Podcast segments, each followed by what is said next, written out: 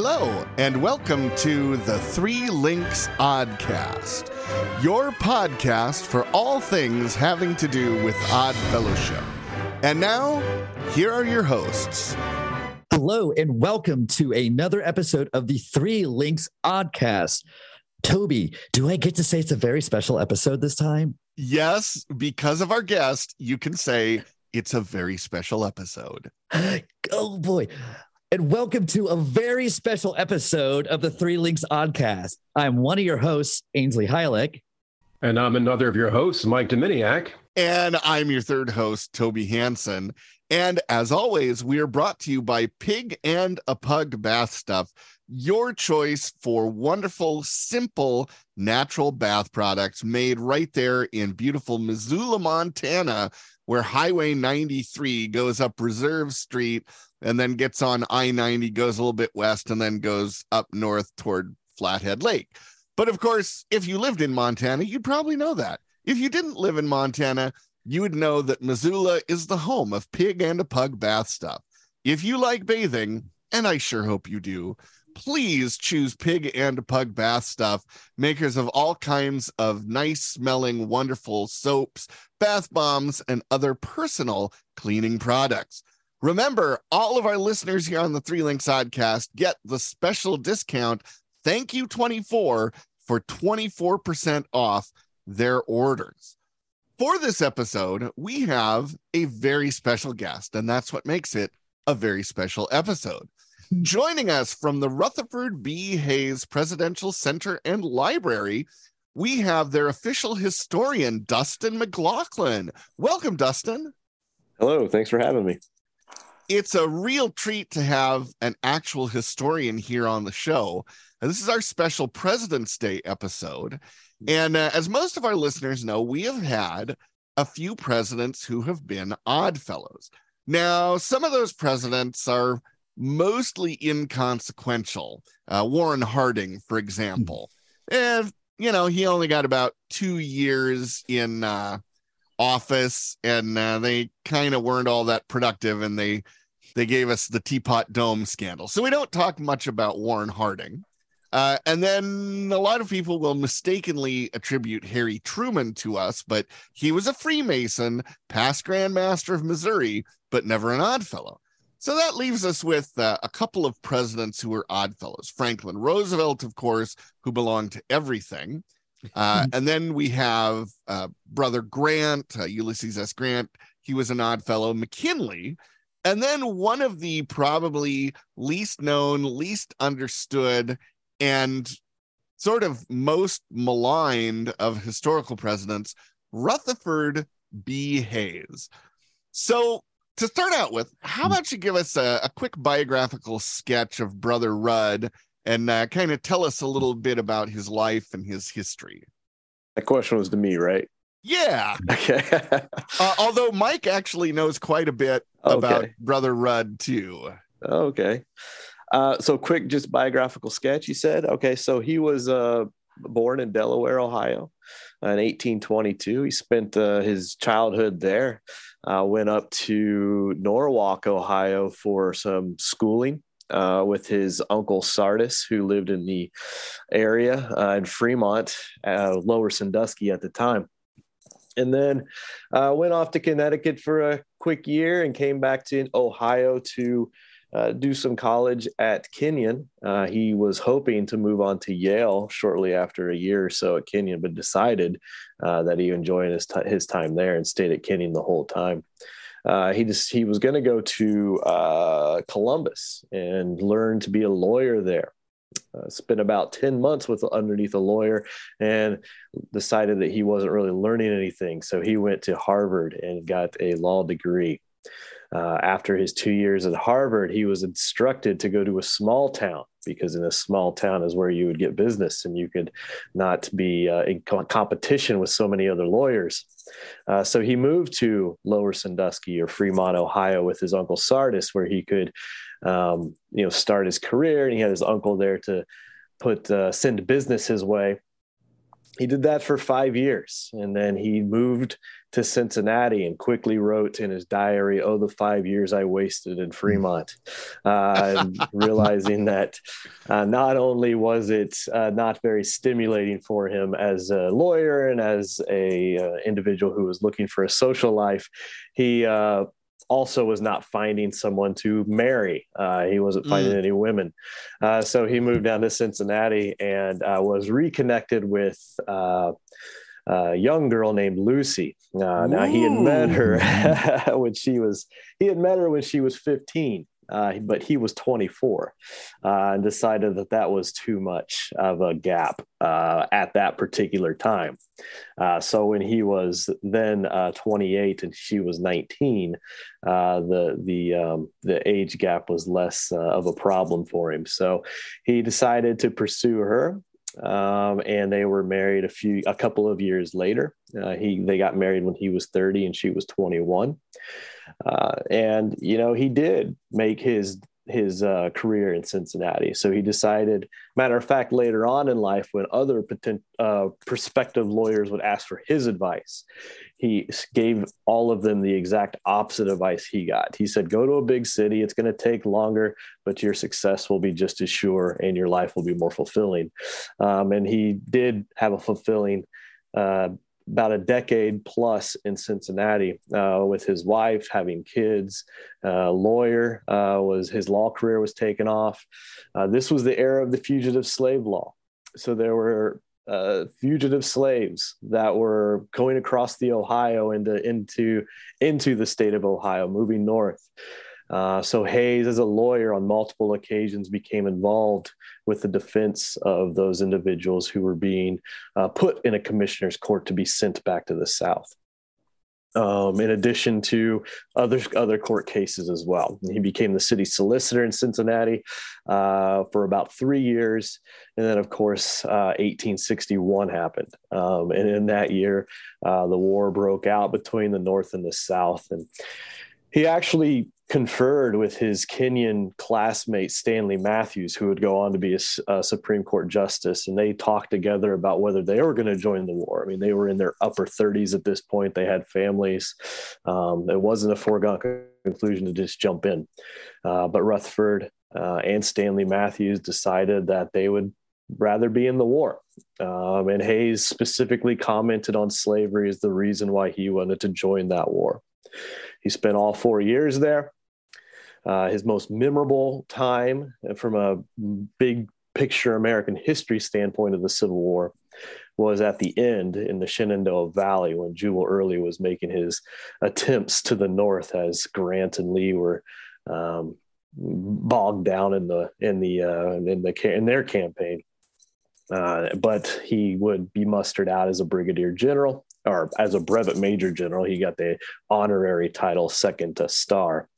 Uh, and then he went off to Congress for three years, came back to Ohio as a governor for four, four years, thought he was retired. That's when he moved to mm-hmm. Fremont again and decided that that's where he was going to stay. Uh, but about uh, three years later, the Republicans came back to him and said, mm-hmm. "We ha- we we need to win an election, and you're a vote getter. And not only could we, not only could you be the first third-term governor of Ohio, but you would have an outside shot at being president of the United States." So he does. He runs for governor, becomes the first third-term governor of Ohio, and halfway through that term, he runs for the presidency. Uh, I think we're going to probably talk a lot about that election in this episode. Oh, so I'll yes. skip it for this little bio. 1876 was a fun election. uh, but we'll just say at this point, until we get back to that, he was a self imposed one term president. He refused to run for a second term. So he spent his four years there in DC. Uh, and then he came back to Fremont in retirement. Um, did a lot of things, such as run some education funds. He um, was the president of the board Ohio State University. Uh, and he did all that uh, until he died in 1893. Uh, he was preceded in death by his wife, Lucy, in 1889. But all in total, they had eight children. Uh, three of them, however, died before the age of two. So they had five who grew into adulthood. Only one of them was a girl. So that is a wonderful life of service and certainly yeah. uh, a life befitting a very dedicated odd fellow. So where Odd Fellowship comes in on this timeline is when he moved to Fremont or Upper Sandusky at the time. Uh, that's when he was first introduced to Odd Fellowship. And as a lot of professionals did at the time, they needed a way to interact with the community. And oftentimes, the way that happened was in a fraternal setting.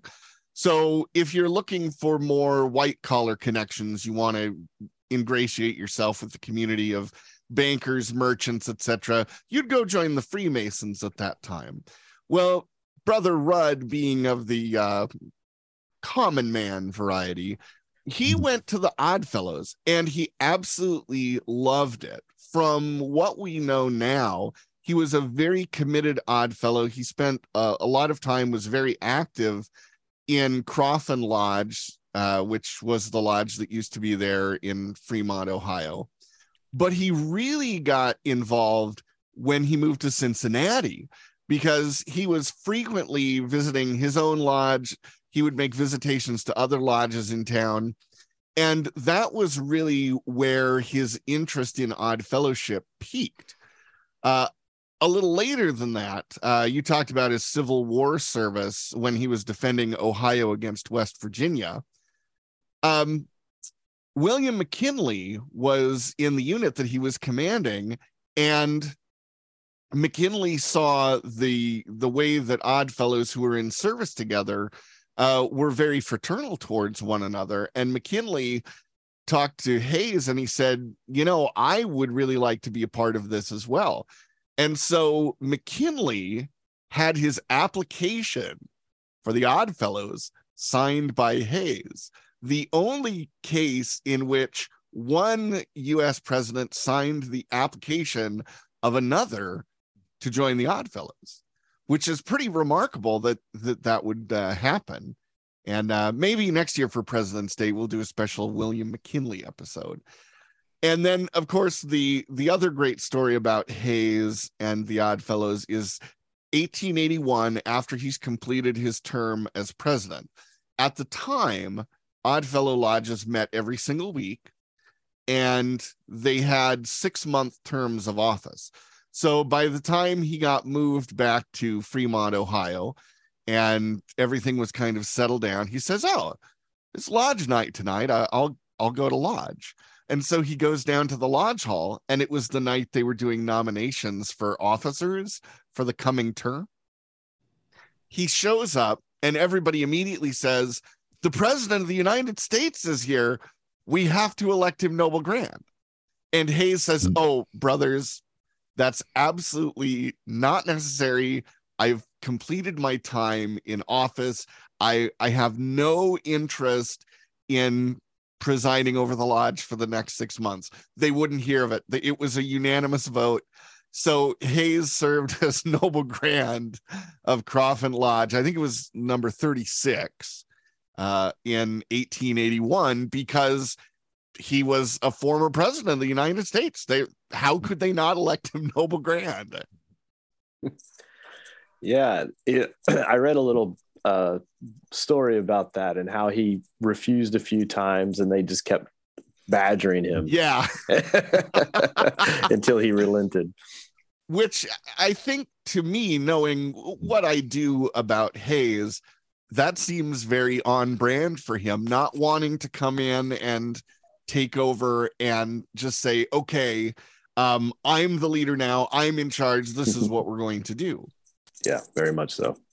So, looking at the narrative, um, anyone who knows anything about Hayes in popular culture usually gets everything wrong. So they think he was a, a, a crooked and corrupt politician who made this very um, sort of self serving deal to end Reconstruction and put himself in the presidency, even though he lost the popular vote. So let's let's talk about sort of the beginnings of his political career. You talked about being an attorney in Cincinnati and defending slaves who had escaped to Ohio. Um, what kind of impact did that have on him, and how did he view his role in things? Yeah, you know, that's one of the things that I really focus my research on in particular is this evolution that Hayes underwent. Um, it's it's rather, um, I guess, an amazing turnaround that once he gets to Cincinnati, he's such an adamant defender of uh, fugitives. Uh, up until that point, uh, his uncle Sardis, who was his father figure, one thing I didn't throw into that quick bio is Rutherford never knew his dad. His dad died before he was born. So when he was born, you know, his his mom was already a widow, and he was being raised by her with a lot of financial support by her younger brother Sardis. so we don't know what kind of uh, paternal influence Rutherford uh, Hayes, his dad Rutherford Hayes, would yeah. have had on him. Uh, and we also don't know what sort of influence his older brother could have had on him. He had an older brother named Lorenzo who uh, fell into ice while he was ice skating and drowned. Uh, so he would have had a brother about uh, six years older than him. He would could have also been a rather important influence on his life. Uh, that was taken from him. It really all fell down to Sardis and Sardis was uh, a very savvy businessman. Uh, part of the reason why he ended up in Lower Sandusky or and later Fremont was it was right there on the on the Sandusky River, and he opened up a general store there. He was involved in exporting and importing goods. He opened up the first bank in Fremont. He just made he made tons of money. and hmm. uh, Hayes um, was not the businessman Sardis was, but Sardis uh, really uh, influenced Hayes in all things, including uh, politics. And Sardis was a Whig at the time, um, but he was a very different Whig than the hate, or sorry, the Birchards that remained in Vermont, and those Birchards in Vermont were very much abolitionists, um, and Sardis was not. and so Sardis uh, really influenced Hayes to not only not care too much about slavery, but to also sort of make fun of abolitionists. Um, Sardis wrote very specifically in a letter that he does despise abolitionists, and I think that really uh, seeps into Hayes's beliefs. Uh, Hayes, when he makes a trip down to Texas to visit his friend Guy Bryan, he comes across slavery for the first time, and the first thing he does is he shakes hands with with a slave whom he mistakes for Guy's stepbrother uh, because this slave was most likely the result of a relationship between the slave owner and a slave woman. Um, and Hayes never condemns it. He makes it very clear in his journal that he understands what this is, but he never condemns it. Um, so it's a rather amazing turnaround by the 1850s. Not only is he um, defending fugitive slaves, but he's writing rather adamantly in his journal against slavery. So, a uh, big reason why there's this switch is because of what's going on politically in the US. You know, that movement towards the after the fugitive slave law and the kickback from the North against that sort of law and the, the fight between the North and the South. But from there on, Hayes was a defender of, of, of uh, ending slavery. Uh, later on in life, you know, when he's um, about 69 years old, he writes, he's, he's interviewed by an individual named Wilbur Siebert, who is writing this big uh, history of the Underground Railroad. And he asks Hayes how much action he had in the Underground Railroad. And Hayes said, Well, I think I was involved in 30 to 40 cases, um, or I had that had caught my wind. He said only three or four of them actually came to the mind of the public, but I was very active. I, who knows? You know, he's 69 years old. He's probably at some level, mm-hmm. you know, talk, you know, thinking nostalgically about his past. It's hard to know if 30 to 40 is true or not, but he definitely was uh, active um, with that those group of individuals that were so prominent in Ohio at the time, like Salmon Chase and Levi Coffin and um, uh, John Jolliffe and some of the big names in the abolitionist movement at the time. So it's pretty amazing. I forget your initial question. I rambled on so long, but I, uh, yeah. well, that that was actually a really good answer for it mm-hmm. because. Uh, I think in some ways that parallels Abraham Lincoln if you go back and look at his early days as a Midwestern lawyer out in Illinois, um, you know, he was not strongly in favor or against slavery necessarily, But as time went on and he had more experiences, he realized just what a huge problem it was. And he eventually learned his way to what we would maybe consider the right side of history. Yeah. Yeah. And Lincoln, um, you know, as a lawyer, like you pointed out as well, actually def- with in defense of the slave owners trying to re- retrieve their slaves. So yeah, rather, yeah. that's one of those parts of history that we just conveniently leave out because mm-hmm. Lincoln himself, not to go on too much of a tangent, one of the things that distinguished his presidency against his predecessors is that Lincoln was not afraid to just tear up the Constitution and say, "No, we're in a time of war. That doesn't mean what everybody says it means." I, we can go in and mm. punish the southern states for disobeying the federal government.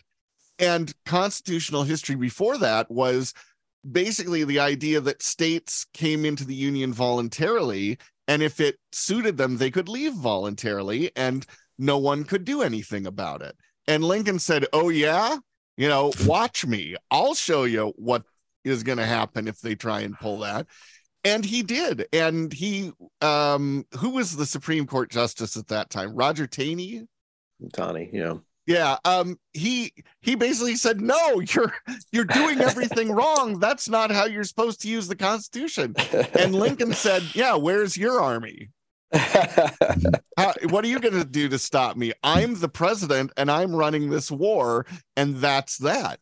And for anyone who has an interest in constitutional scholarship um, noah feldman who's a great constitutional scholar uh, i think he's at duke university uh, he did a, a couple of podcast episodes about Lincoln and the Constitution and how he completely violated everything. A habeas corpus? Didn't care, just did whatever he wanted. But because he fought the South, ended slavery, won the war, and put the country back together, we forgive all of the constitutional abuses and we forgive all of that stuff that happened before. We forgive the fact that Lincoln started out defending slave owners when he was an Illinois attorney. You know, we forget about that stuff because we look at the end product and say, well, that was okay. He he was completely fine because he made everything work. Well, I think we have to also say it's because he was killed. A- absolutely. Uh, his own party objected to much of what he was doing, which was a more uh, reconciliatory approach to Reconstruction. Uh, the states that he started to reconstruct before the war was even over. And I think that uh, his party was very upset with him. And had he stayed in office the whole time, he probably would have had as many tangles with them as his successor Johnson did. Yeah, I martyrdom does a lot for your legacy because it can never be bad. It's like Hank Williams you know, he died at age 29. We never got to see the old fat Hank Williams like we did the old fat Elvis. so it's easy to say, well, he was the greatest songwriter in country music history. He will never be exceeded because he died at 29. And I think you're right about saying Lincoln was greatly enhanced because he was cut down early in life. Imagine how we would remember James Garfield if he had served, you know, maybe two or three years of his term before being shot by some moron who wanted a patronage job. So I think this gives us a, a good entry into talking about Hayes and his involvement in the Civil War, since we seem to be there. Okay. So what did he do?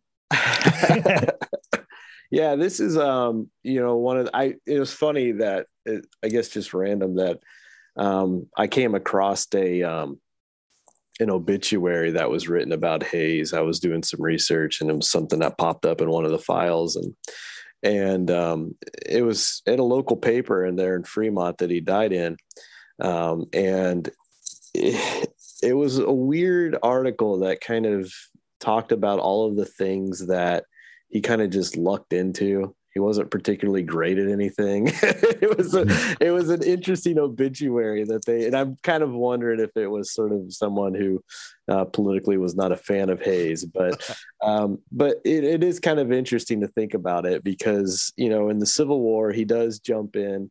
Um, as as soon as he feels that he, the call is there for him, um, and he goes uh, into um, training in Del- uh, down in Delaware, Ohio, in the Columbus area, and then um, and uh, becomes uh, a, a, major. You know, he's a major right off. He and uh, Stanley Matthews joined the 23rd Ohio Volunteer Infantry together, as you correctly identified. William McKinley's a part of that as well. Uh, Stanley Matthews eventually falls out, uh, but Hayes sticks with it. You know, and, and they're dispatched over to West Virginia. Um, at the time, it might have been something of importance. You know, here's West Virginia that juts up there in between um, uh, Pennsylvania and Ohio. Um, it's still a part of the South because it's just Western Virginia at the time. It's still mm-hmm. part of the of the Southern state. And you um, can't really trust the people from West Virginia. I mean, yeah. you never know. The Ohio River's not that wide. I, I I'm kidding. I say that because Mike is the Grand Secretary of West Virginia. Oh, okay, okay. Well, I yeah, but you're you talking about Northern West Virginia. not not Charleston, where you're at. That is the cosmopolitan hub of West Virginia. Well, you know, when you started to talk, I thought you were referencing the fact that, you know, it was so full of what were called bushwhackers, you know, these guys that were just, uh, you know, attacking the troops. You know, you couldn't tell if these individuals were going to be um, friendly or not. Uh, Hayes has a rather interesting way of, of describing bushwhackers. You know, he'd, he'd never been into this kind of country before, and he was a little taken aback by it. But you know, West Virginia ended up not being a theater of much importance, especially by 1863, once they've completely seceded uh, from within Virginia, so, you know, seceded uh, from the seceded state um, and becomes its own state. And so, you know, all of Hayes's major battles take place not in West Virginia, but when he's called in to do something else. Uh, then he was called into uh, when Lee had decided to, to, to make his trek into Maryland, uh, hoping to take the fight to the north. Uh, his his regiment was called in to to uh, take care of that, and of course, he is shot at South Mountain, and that's his most uh, um, uh, dangerous, I guess, wound. Uh, matter of fact, if you ever make it to our museum, in my opinion, it's the best artifact we have there, and it's the jacket he was wearing when he was shot. So you can see the bullet hole, you can see the rip that was uh, um, made by, on his sleeve to to go there and fix his arm and get the bullet out. Uh, pretty interesting. But he laid there on the field for a while. And what's interesting about that is that one, he was, you know, wounded very severely, but two, that this is right before Antietam. And if you know Antietam, that's the you know single bloodiest day in Civil War history. Yeah. Yeah, and Hayes, in a way, may have been lucky that he was shot on the way there because he wasn't a part of that battle. Um, but uh, later on, as I, I believe I said in the intro, I can't remember if it was in the intro or before we were recording, but the most important uh, battles he was in was in the Shenandoah Valley there at the end. Um, and he was um, at that point he was a full colonel. Uh, he was operating by the end of the campaign as a brigadier general, but he wouldn't get that uh, official uh, title until afterwards. But he fought in uh, the Third Battle of Winchester and then into Fisher's Hill and Cedar Creek. And those three battles were the decisive battles that defeated Early as he Jubal Early as he was attempting to uh, take the battle into the north, perhaps in the same way Sherman was doing into the south. Um, obviously, Early was not as successful. Um, a big part of that was that um, Grant had sent his man up there, which was Philip Sheridan, and Hayes was fighting underneath George Crook, um, and they were um, helping uh, that effort. Uh, his most um, glorious moment was at the third battle of winchester when he was told to um, uh, take out uh, the the extreme uh, would have been the extreme left flank of the Confederates, um, and he had to uh, wade through what was called Red Bud Run, which was a part of the Opequon Creek, um, you know, area.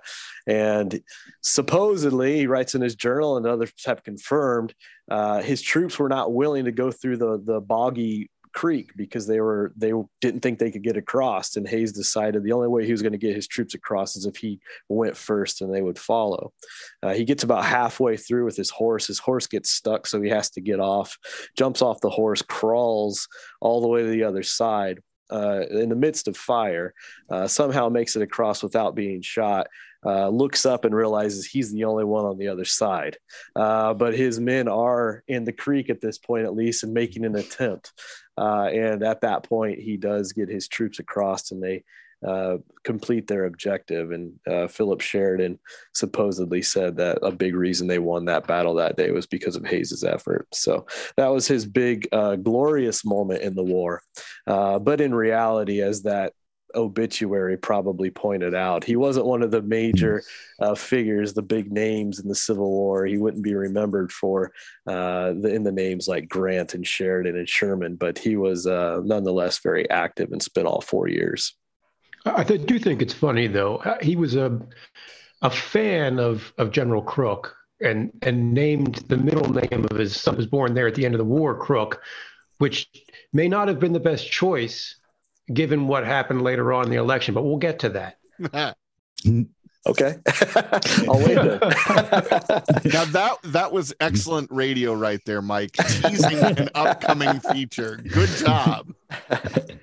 so during during the war, um, he was not just doing the battle stuff; he was still politically active, right? Um, yeah, yeah, funny you bring that up. That's right at that moment, you know, right in the Shenandoah Valley. He has this friend um, who doesn't really get a lot of credit. Um, his name's William Henry Smith, and he's um, a journalist. He's uh, eventually becomes an editor of the Western Associated Press, and at nearly every well every stage of President Hayes's career, William Henry Smith is the one who's sitting there egging him on. He's the one who's pushing him forward in all these things. William Henry Smith uh, writes Hayes in 1864, and he says, I'm going to run you for Congress in the Cincinnati area. Hayes, it was like this softball pitch to Hayes, and Hayes cranked it out of the park with his response. And he writes in there with his little phrase. He says, uh, "Any individual, I I don't have the exact wording here. I'm, I'm paraphrasing, but he says any individual who would leave uh, the battlefield in order to campaign for a seat in Congress ought to be scalped. Um, and that was his campaign pitch. That was it. He didn't leave the battle. He fought all three battles that we talked about after writing that phrase. Uh, but William Henry Smith, nonetheless, took that line and he ran it everywhere.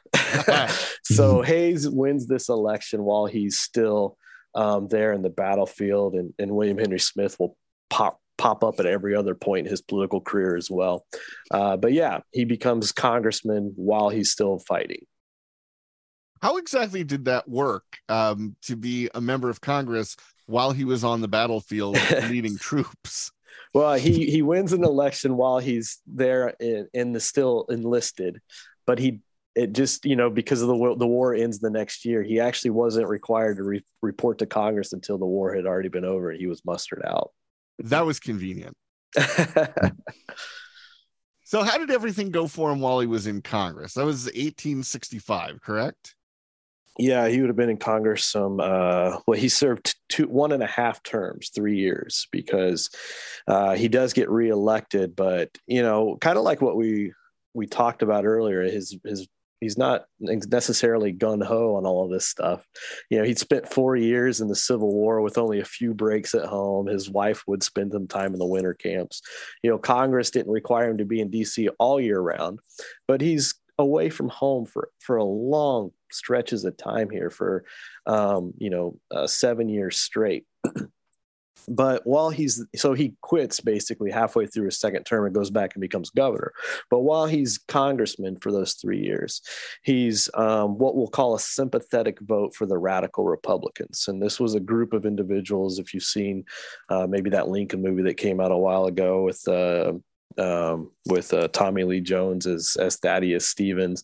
Uh, these were these guys who were very um, adamant to continue to attack uh, the South, basically, to ensure to ensure that there were harsh uh, harsh uh, penalties for what the South had done, including, um, of course, the um, voting rights for Black uh, men in particular and uh, for other concessions and civil rights acts. And Hayes was a sympathetic vote for all of that. He wasn't uh, actively uh, vocal member of Congress at the time. Um, he was most interested in the fact that he was a part of a joint committee on the library there, so he was a bit of a nerd. But he really. Um, he really was uh, what we'll call a sympathetic vote for all of that. Towards the end of the of his term, he actually takes a tour of the South and jokes about how he was interact with these southern leaders and tell them uh, his northern views and they would laugh and give him his southern views. Um, he wrote that he was um, interested in what an outsider thought of him because he was he was writing a friend that says i think i'm mm. i think i'm too deep into the radical republican world. I need to know i need a cool outside opinion of me. Uh, but uh, and then when he runs for governor in his first term you can see it in his stump speeches he's very much a radical Republican, calling uh, strongly for black suffrage and for all of the all of those Reconstruction uh, movements for the radicals. I'm just kind of trying to wrap my head around how this political transformation took place, because he really wasn't.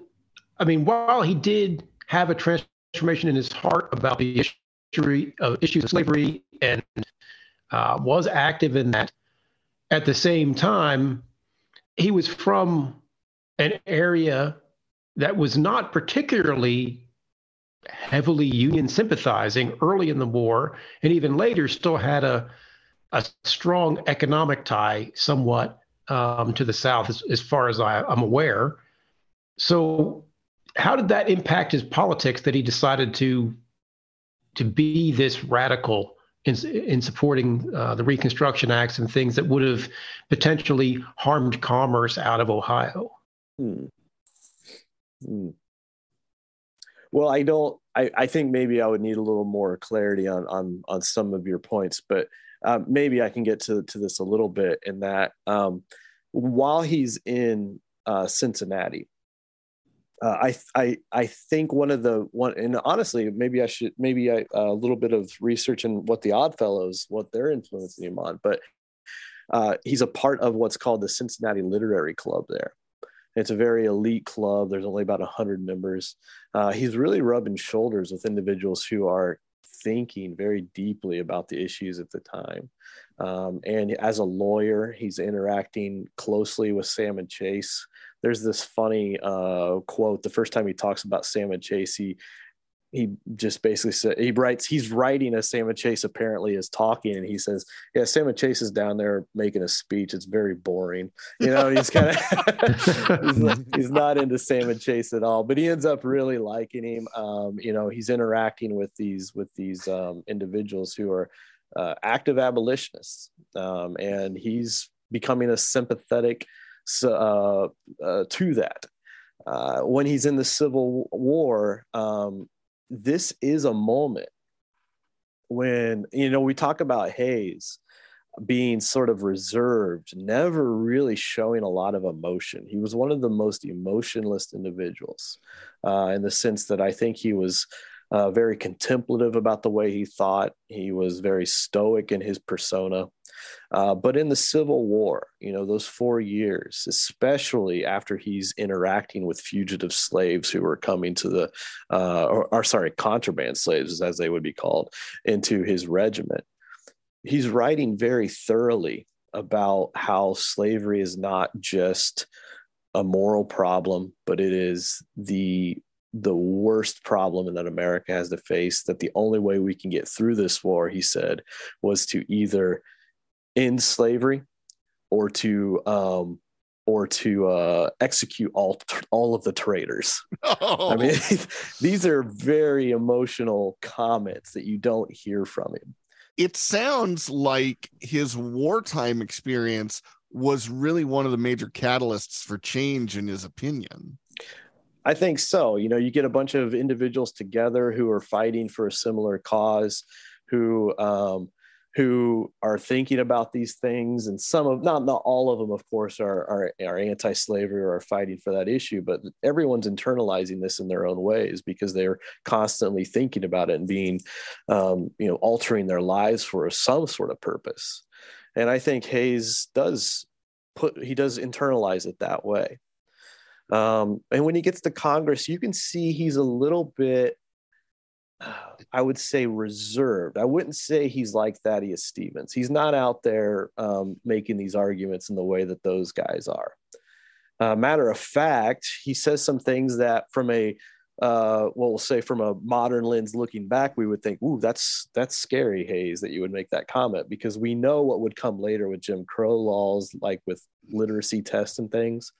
But Hayes makes this strong argument to himself and to those around him, strong in his mind, I should say, that that we should do literacy tests.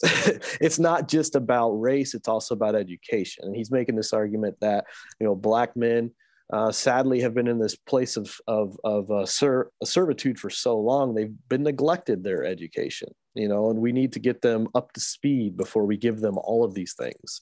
Uh, he writes his friend guy bryan down south uh, who is the slave owner that i talked about earlier and he says you know you may find here in the north a similar problem that you're experiencing in the south. You know maybe black men are not educated yet because of their servitude well, we have here in the North a vast number of uneducated white people who cause us these kind of problems, you know. so, so in his mind, education's this answer, and from a modern standpoint, that's a slippery slope with democracy. We wouldn't make that kind of argument, right? But, but Hayes um, is what I'm bringing that up basically to say that it's not as if Hayes is as we'll call it progressive, perhaps, as a lot of these other radical Republicans, but he uh, becomes a sympathetic vote for nearly all of the things they push for eventually. And I think it also really shows his relationship with Odd Fellowship because one of the four principles of Odd Fellowship is to educate the orphan. And I think throughout his political career, he really showed that he understood the value and importance of education on a personal level, on an institutional level and on an overall societal level. While he was doing all of these things, he was also somehow managed to shoehorn yet another thing in there, which is to be the governor of Ohio. And and not just once, not twice, but but thrice. so maybe uh, you could give a little bit of the kind of the short take on that. Yeah. Yeah, I kind of already led into it a little bit. I told you about how he runs that first term as governor. um, you know, and, and at that time, they're also talking about the passage of of the 15th amendment as well and uh, as governor he's he pushes for that um, the passage of that at the time actually ohio uh, a lot of ohio c- citizens are trying to rescind the right for black men to vote in that state uh, he very adamantly speaks out against that and acts against that uh, from taking place. Um, uh, but as governor, um, after he settles in and some of these reconstruction issues are being um, sort of taking a second place to some other issues in Ohio, uh, he does move on to some other things. Uh, he's very uh, strong proponent for um, using the land grants to have the creation of what would become Ohio State University there in Columbus. So, uh, if you ever go to the campus there and you see a Hayes Hall, that's not named after Woody Hayes, that's named after Rutherford Hayes. Oh, um, now it, now you've just ruined it for thousands of college football fans. They're like, know, no, right? it was Woody Hayes. It, did, it had to be Woody Hayes. yeah, so he's the governor that that that got that institution started. Um, he he was um, you know an advocate of prison reform. Um, but in the end you know what what he writes is that it seems as governor the most important thing i do is put my signature on the top of very fancy pieces of paper. Uh, so he kind of makes a joke about perhaps some of the insignificance of the job itself. But um, you know he was um, uh, uh, kind of mirrors something in particular uh, that mirrors his action on mine workers that went on strike um, in, in Ohio, um, which would mirror a, a, railroad strike that occurs in the first year of his presidency. Uh, Ooh, that's he, another good tease. Yeah. Ooh, I think we got a new conspiracy. um, but you know that was one of the issues he had to deal with, and and of course, if you you you know, as I think Mike was kind of alluding to maybe a little bit earlier, uh, Hayes does tend to go on the side of business a little bit over the worker, although in his mind he doesn't think he's doing it, but he clearly has a little bit of a bias there. Um, and uh, that's what he does, you know, for four years um, down in Columbus. And what I'll say is that he retires for a few years. And my first, and this is this is um, you know this is totally my interpretation here, but I feel like uh, when he runs for that third term after that break, and and William Henry Smith again is the one who's telling him you've got an outside shot at the presidency. He's the one egging him on once again, and Hayes um, makes this decision that I think is the first decision he makes that is what we might uh, inter, or feel about modern politics and the way that we view modern politicians. Is he makes the decision to um, go after uh, parochial schools uh, again uh, about uh, with uh, with uh, the the rights that Catholics perhaps have um, for federal for for state money for their parochial schools. And what he's doing there is he's purposely um, deciding that he's going to not care about the Catholic vote so that he can get the German vote. Um, and he's being very calculated on this. Um, and wh- whether that was the deciding factor or not, William Henry Smith knew, Hayes knew. Matter of fact, William McKinley knew because William McKinley's writing Hayes to do this. Mm-hmm. Um, and they all mm-hmm. knew that not only was this a state issue, but once he was running for president, this would look good for him in a, in a general election as well. So uh, this is that first moment, in my my opinion, where he's really playing politics in the way that he's going about his his uh, his policies uh, to win some votes at the sake of others. Sorry, that's where that question came in that I had about his time in Congress, which in many ways seems incongruous to his early life and then his time as governor and president, when you know his main focus is often on having stability, having you know the, the economy running well, sound money, uh, not having strikes, not having disruptions, having a government that's accountable with this with civil service and and all of that. That's why I wondered about his time in Congress because his time in Congress he didn't seem to be as much the Hayes that he was before and after that. Yeah, I totally agree with you. I think I gen, I genuinely think that era, that decade of the 1860s is an anomaly uh, for Hayes's um, uh, outlook on life. You know, and I think he was, you know, his he was put in an environment where those those sort of innate emotions would come out. You know, and and it came out on on I think history would say on the right side of the issue, uh, but you're right. I think before the 1860s and after the 1860s, he's a little bit, he's much more conservative in his approach, much more contemplative in his approach. Uh, that, yeah, I agree with you. The 60s were an anomaly. and you also mentioned how he made a very calculated effort to try and curb the uh, the access to resources of parochial schools, which essentially set him up as in a way anti-catholic which yeah. was a very common thread in sort of the nativist american history um, yeah. anyone who's familiar with various uh, other fraternal orders knows that there were frequently frictions between the catholic church and fraternal groups specifically the masons you know the catholic church never really particularly liked the masons uh, but the Masons never really had a problem with the Catholic Church or anything like that. There were some definite nativist groups that were very much anti Catholic, even to the point that uh, the revival of the KKK that came in the 1920s was very anti Catholic because at the time it was viewed as very anti American to be Catholic. And that, you know, that was not at all unusual. Louisville in the 1840s, there were nativist riots against the influx of Catholics moving there. And of course, uh, some of our great institutions of higher learning, Notre Dame, Boston College, they were founded because at the time Catholics didn't have the kind of opportunities for higher education that they have now. And so that was a, sort of a very calculated political choice that Hayes made to be sort of gently anti Catholic in that way. Yeah, and it, it comes out um, as you guys probably know in the next elections, you know, to, with uh, what's what was called a Rum, Romanism, and rebellion. You know, as they would ref- they would reference the the right wing, uh, or sorry, the, the Democratic Party, uh, as being the, the party of alcohol and Roman Catholicism, and and of course the Confederate Rebellion.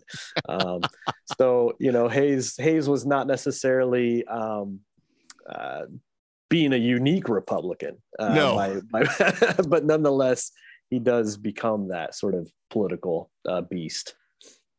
Well, before we jump headlong into the election of 1876, let's take a quick break. We will listen to a message from our sponsor, Pig and a Pug Bath Stuff. And then after that, we will get our shout out. And uh, Ainsley, I, I've heard this is another lodge kind of close to you. So I bet you're excited about this one. Yeah, Illinois is uh, been listening in and they've been sending them in as well. Wonderful. We'll take a quick break and then we'll be back with some more great, fascinating historical information with Dustin McLaughlin right after this.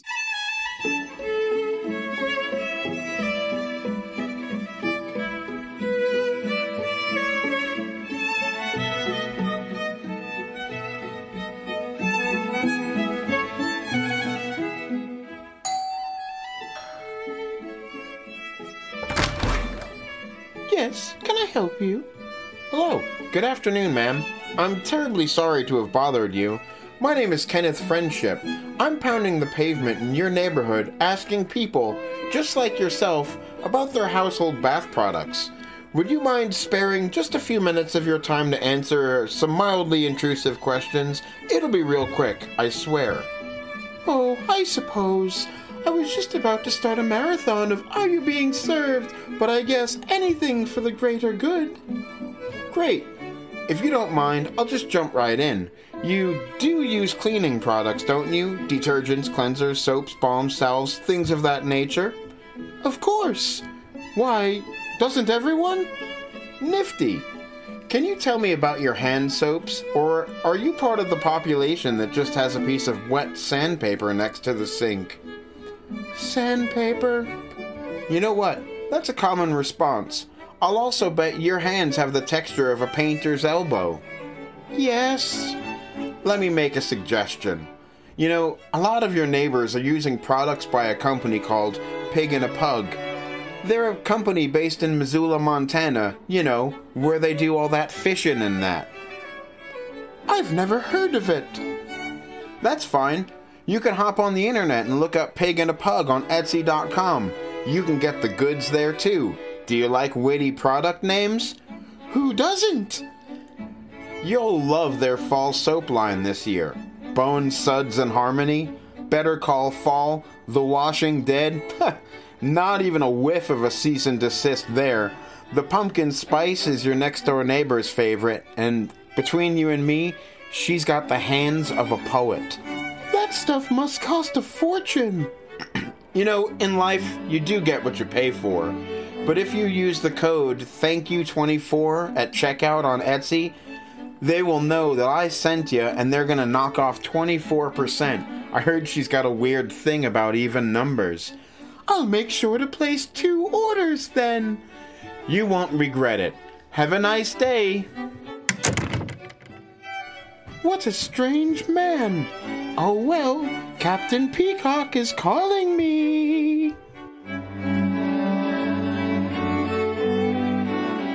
All right, and we are back after our break with Pig and a Pug bath stuff, and we have a lodge shout out.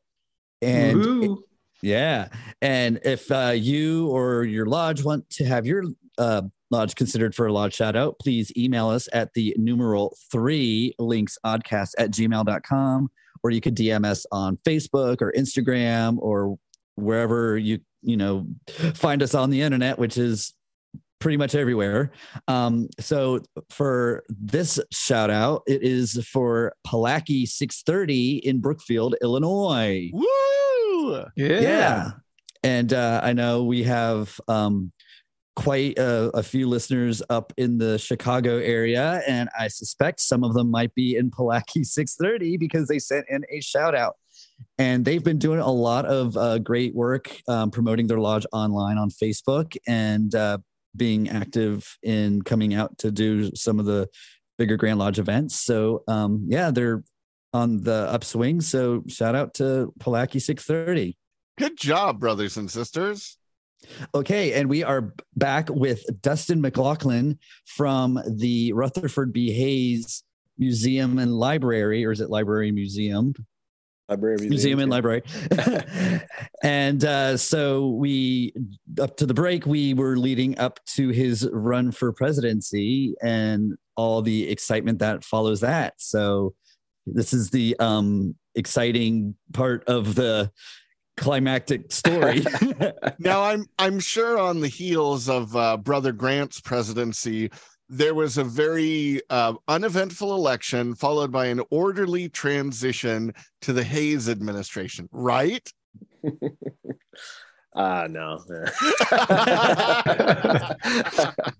oh no, what possibly could have gone wrong in the election of 1876? Well, they at least had the really good campaign slogan of "Hurrah for Hayes and honest ways." You got to love Yes. that. yeah. Um, is there a question in there? I guess. Well, first of all, um, how is it that Hayes even wound up running for the presidency? Because Okay, before yeah. the break, Yeah. you mentioned that he did a couple terms as governor of Ohio, founded the Ohio State University, yeah. and uh, then he retired back to um, beautiful Fremont, Ohio, and said, "All right, I'm done in politics." But then his buddy says, "Hey, come on, you know, it's a, uh, be governor again, and maybe you'll get a shot at being president." And so he Yeah, got that yeah. third term as governor. He did, yeah, and and you're right. He was a what would you know a dark horse candidate. Um, the Republican convention that year, and and I'm sure you guys and I'm sure your listeners know it's a very different ball game back then than it is now, and how we nominate our our, our candidates. Um, at the time, you know, you, the states would send their delegates to one convention hall, and they would just duke it out until they came came out with somebody on top. Um, and they had that in Cincinnati that year in 1876 and the individual who was the most likely to walk away with it was james blaine. Uh, blaine was a you know an active uh, member of, of, of congress for a long time. Um, he um, made quite a bit of a name for himself there at the end. He started to play ball a little bit more thoroughly with the radical uh, element as well so he could win their vote over as uh, too uh, but really, in addition to sort of building up his his support, he makes mistakes and he also gets individuals to not like him. Uh, the most popular of these would be a guy named Roscoe Conkling from New York. Ah, uh, yes, Roscoe Conkling. yeah, The spoiler of all late Uh, 19th century politics in. America. and you know, he he he probably felt really good about himself when he said that Roscoe Conkling had a turkey gobbler strut uh, and made fun of him. uh, and so Conkling, of course, uh, did not like that. Um, you know, Conkling was not the type who was going to win the nomination, but he had enough support to where he could, like you said, spoil it for Blaine. Um, and he had enough supporters to where Blaine could not get enough support to have enough delegates to have enough delegates to to become the nominee. And so we went through a number of ballots um, where everything was staying the same. Um, but on the sixth ballot, you see a big jump up for Rutherford B. Hayes. Uh, there were other guys out there. There was Benjamin Bristow, who would have been the strong civil service reform candidate. You had Oliver P. Morton from Indiana, who would have been your radical Republican candidate. Uh, you had some other, go- you had another governor named Hartranft from Pennsylvania, who could have been a favorite son governor as well. Uh, but it really goes down to Hayes. Um, and, you know, we've talked about the things that put him in that position. You know, he was a Civil War uh, soldier for four years, uh, governor, congressman. He had all of the credentials that you needed to be a candidate for president. But the thing that really puts him over the top is the fact that he's from Ohio. You know, here we have three, uh, we're at this moment in American history where there are three states that this, that these parties are vying for. You know, the three swing states at the time are New York, Ohio, and Indiana. And Ohio and New York are the biggest of the th- of the three because they have more electoral votes. Um, so here was a candidate who was who had all the credentials and he could win you one of those big states. Uh, so on the sixth ballot, you see a jump, and with that jump, uh, there was enough attention to him that on the seventh ballot, he gets enough votes to become the nominee. Um, the thing that you'll notice if you look at the vote counts is it's not as if Blaine votes Blaine's voting goes down. Hayes goes up with Hayes. Hayes just skyrockets. So this is a rather pedantic argument, but some people will say that Hayes is a compromise candidate uh, that comes out of that between you know Blaine supporters or Conkling supporters. That's not the case at all. Blaine supporters do not compromise. It's the anti anti Blaine Conkling wing that says we hate Blaine so much, let's go for this unknown guy. Yeah. and so they all throw their weight behind Hayes, not really knowing what he was going to do. Uh, Conklin would be very disappointed, of course, because Hayes comes out very strongly as a civil service reformer. Uh, and that is the exact opposite of Roscoe Conkling. And Conkling would refuse. Um, it, well, at the very end, he does a little um, last minute campaigning, but for the most part, he refuses to even help Hayes get elected. So, yeah, Roscoe Conkling pops up again uh, in the story of Garfield and Chester Alan Arthur, and Yeah, yeah. you know he he was connected to Tammany Hall and the whole graft that was running New York City at the time, and that Roscoe Conkling is quite the fascinating 19th century American historical figure. so uh, Hayes gets the Republican nomination. Who is the Democratic candidate? Uh, it's a guy named Samuel Tilden, and you pointed out the uh, the three swing states. Well, he's from New York, so they know what they're doing. Oh. Yeah. They're trying to get New York, and he he he was a civil service reformer as well. Matter of fact, there would be very little to separate Hayes and Tilden as far as their policies. And he was a guy. Speaking of of, of Tammany Hall, he's going after uh, Boss Tweed um, and um, as a lawyer. So he has those. He has that. After it, it's a little scandalous as well. He seemed to like be in bed with Tweed until he decided not to be. You know, but but nonetheless, he goes after Tweed and he um, really. Um, jumps to the top in popularity for his civil service reform chops. Uh, but yeah, he's from New York. Uh, his his vice presidential candidate got to be a guy named Thomas Hendricks, who's from Indiana. Hayes and also an odd fellow. oh, really? Great. Yeah, Thomas. Hendricks Yeah. was an odd fellow. wonderful. So We we've actually done better with vice presidents than presidents. well, he uh, does. He he's vice president with Cleveland, right? He he gets it again. Uh, I, that- I think so. Yeah, Yeah. Hendricks ran with Yeah. Cleveland. Uh, Schuyler Colfax, who was vice president Oh. with Grant for a term, okay. uh, he was an odd fellow and uh, wrote the Rebekah degree of odd fellowship. So, Oh. and uh, probably the most obscure of the odd fellow vice presidents was uh, Garner, uh, Cactus Jack Garner, who was under uh, Franklin Roosevelt for the first term. I Hmm. think that's the only one of the few times that uh, both a president and vice president were odd fellows because I know Grant and Colfax were both odd fellows, but Colfax only got one term. He he started out his career very well, but Schuyler Colfax kind of got uh, off into the self dealing there a little bit. So he's we also don't talk too much about Schuyler Colfax, except when we're referring to the Rebekah degree of odd fellowship. So the campaign, uh, how'd that go?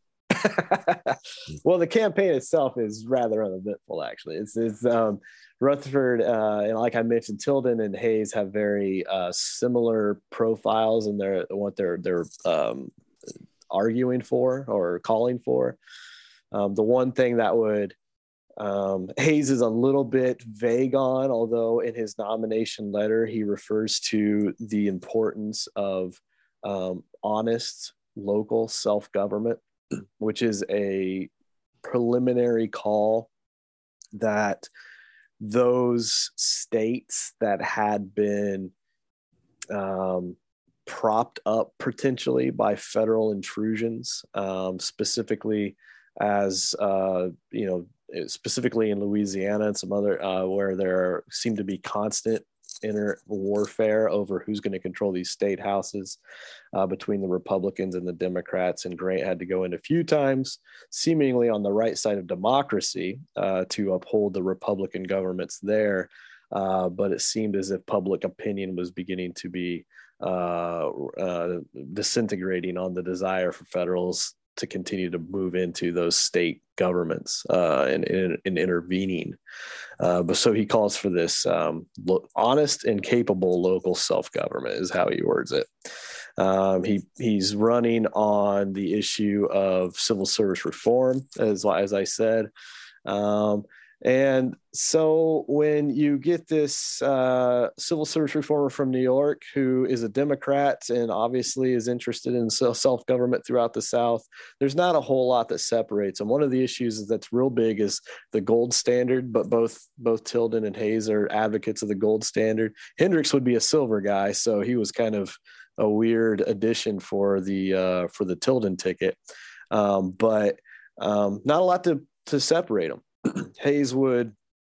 Uh, this is this is the time where candidates did not actively campaign, but in his letters as he's writing around, he's saying, really, the only thing that separates us is the issue of the Civil War. So we need to keep uh, waving that bloody shirt, um, which later on he would say is not the right avenue, but James Garfield would go all in on, so he would lose that argument anyway. But uh, but yeah, that's how the campaigning went but you're probably more interested in how it turns out.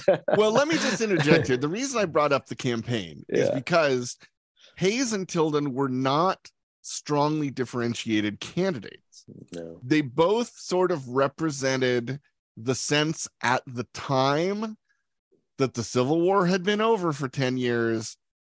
We don't need to take so much of an intrusive interventionist uh, stance with running things in the South, at some point we have to wrap this up and we have to let those states return to functioning as states because the alternative is military rule over a big chunk of the country. And that was something that did not appeal to many people and a lot of people were very upset with.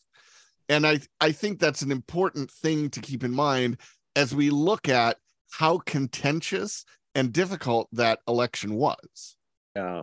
And we should also keep in mind how just constitutionally, uh, you know, problematic it is. You know, these southern states are being re, well, readmitted is the word I'll use, although that's comp, comp replicated uh, yeah. into the union. Um, reintegrated. Reintegrated. There you go. And as they're reintegrated, you know, of course, they're they're getting all of their congressional seats back. They're getting their state sovereignty back. So the continued um, a presence of federal troops in those states uh, was constitutionally problematic as well, and that was something that Hayes was very keyed into. Yeah, because we do have. Uh, which amendment would it be? Number four that says um, you know the the military is basically not for domestic things. And so if we're using the military for domestic things like keeping the peace and enforcing federal law in certain states that's a constitutional violation. And i think in any other context people would be horrified at the thought of the united states military being used to direct policy in a state. It's like if I sent the military uh, down to the state of Oregon to just eliminate the University of Oregon, um, people would be very upset about that. I mean, it would be good for the country overall, but people would be very upset about it. And we just lost our three listeners in Oregon. Sorry about that, guys. But it's an absurd example, but it's an example that I think helps people to understand that Reconstruction and the military occupation. The southern states were grouped into military departments that were ruled like we did in Germany in the late 1940s, saying this is a hmm. military occupation zone with a military government which will be in charge of running things, which is the complete opposite of what it says in the Constitution that the military should be doing. So, with, with that background, I'm sure the election of 1876 was very easy. Nobody disputed it. Um, nobody said the election has been stolen, and everything proceeded towards an orderly inauguration in 1877. Right? Yeah, I know. Um, well, you know, funny. Initially, it might have been that way. Um, the the returns were coming in, um, and Hayes uh, was having a a party of sorts. He was in Columbus at the time as governor and seeing those returns come in um, and decided that he had lost. he went to bed. Uh, he writes in his journal, you know, if we want to continue perhaps with this issue of of uh, race and civil rights, you know, he and he and Lucy write in their or he writes in his journal as he's talking to Lucy that they both agreed that the big tragedy of this was not their loss, but what was going to happen for um, the black men and women in the South as as Reconstruction clearly is coming to an end with a Tilden presidency, and um, and so uh, that's how he goes to bed. He wakes up the next day. There are actually reporters talking to him, speculating, well, maybe you've won. You know, we don't know what's going on in these three states, and it's really tied into gambling. And when he said he's so, he's so like concerned about people losing their money, he's basically saying, "Don't bet that I've won this race. I've clearly lost. You know, you, you don't. I'm I'm I'm not the next president." Uh, but one thing that he's not particularly clued in on, perhaps quite yet, is that. And this is a debate that historians have gone through, but they've seemed to have settled upon uh, ex uh, General uh, Sickles, uh, leaving and looking at the returns, uh, are looking at the returns and realizing that it was too close to call in those three southern states that still had Republican governors South Carolina, Louisiana, and Florida. And he looked at it and he said, if we can get them to stop their returns, to, to not send them in yet, not to, to not uh, certify them, so that we can look at those returns before we move forward. We might still have a chance. Because if Hayes wins all three of those, he's going to have enough votes to win by one. Uh, so they do that. He supposedly wakes up the chair of the Republican Party, uh, Chandler. Chandler sends off telegrams to the South hold your returns, hold your returns. And they do that. Um, and this sparks a battle that takes place for months over these three states. And um, as uh, as as Toby points out, um, Oregon gets involved there for a quick minute as well. Uh, Oregon. But that's that's a whole other issue that we can talk about too. But uh, the three big states that are that are um, that are problematic, of course, are those three southern states it's just a good thing that Florida never caused any more electoral problems after that. that yeah. that would really be a mistake of American history to allow that again. Yeah, you know it, the the issue. So so here's the so here's what's going on. so the those three states are really interesting uh, because they are run by Republican governors. That's the that's the states where that would comply with the Republican Party asking to return. They'll hold the returns, right? But the real issue is, um, you know, popular vote wise, Hayes. Our count shows that Hayes loses this election by three hundred thousand votes, right? But as Ulysses S. Grant points out, as Hayes would concur at the time, we don't know what the actual outcome would have been you know, of course, they're going to go behind the returns, as we're going to talk about in a minute, and talk and and and flip those three states for Hayes. But the reality is, is that that election intimidation, the the election, the the the the the great onslaught of of the white Democratic Party throughout the South preventing black men from voting as they had the legal right to do, all throughout the South, even those states that didn't have Republican governors would have been a very different story on that popular vote count in the end.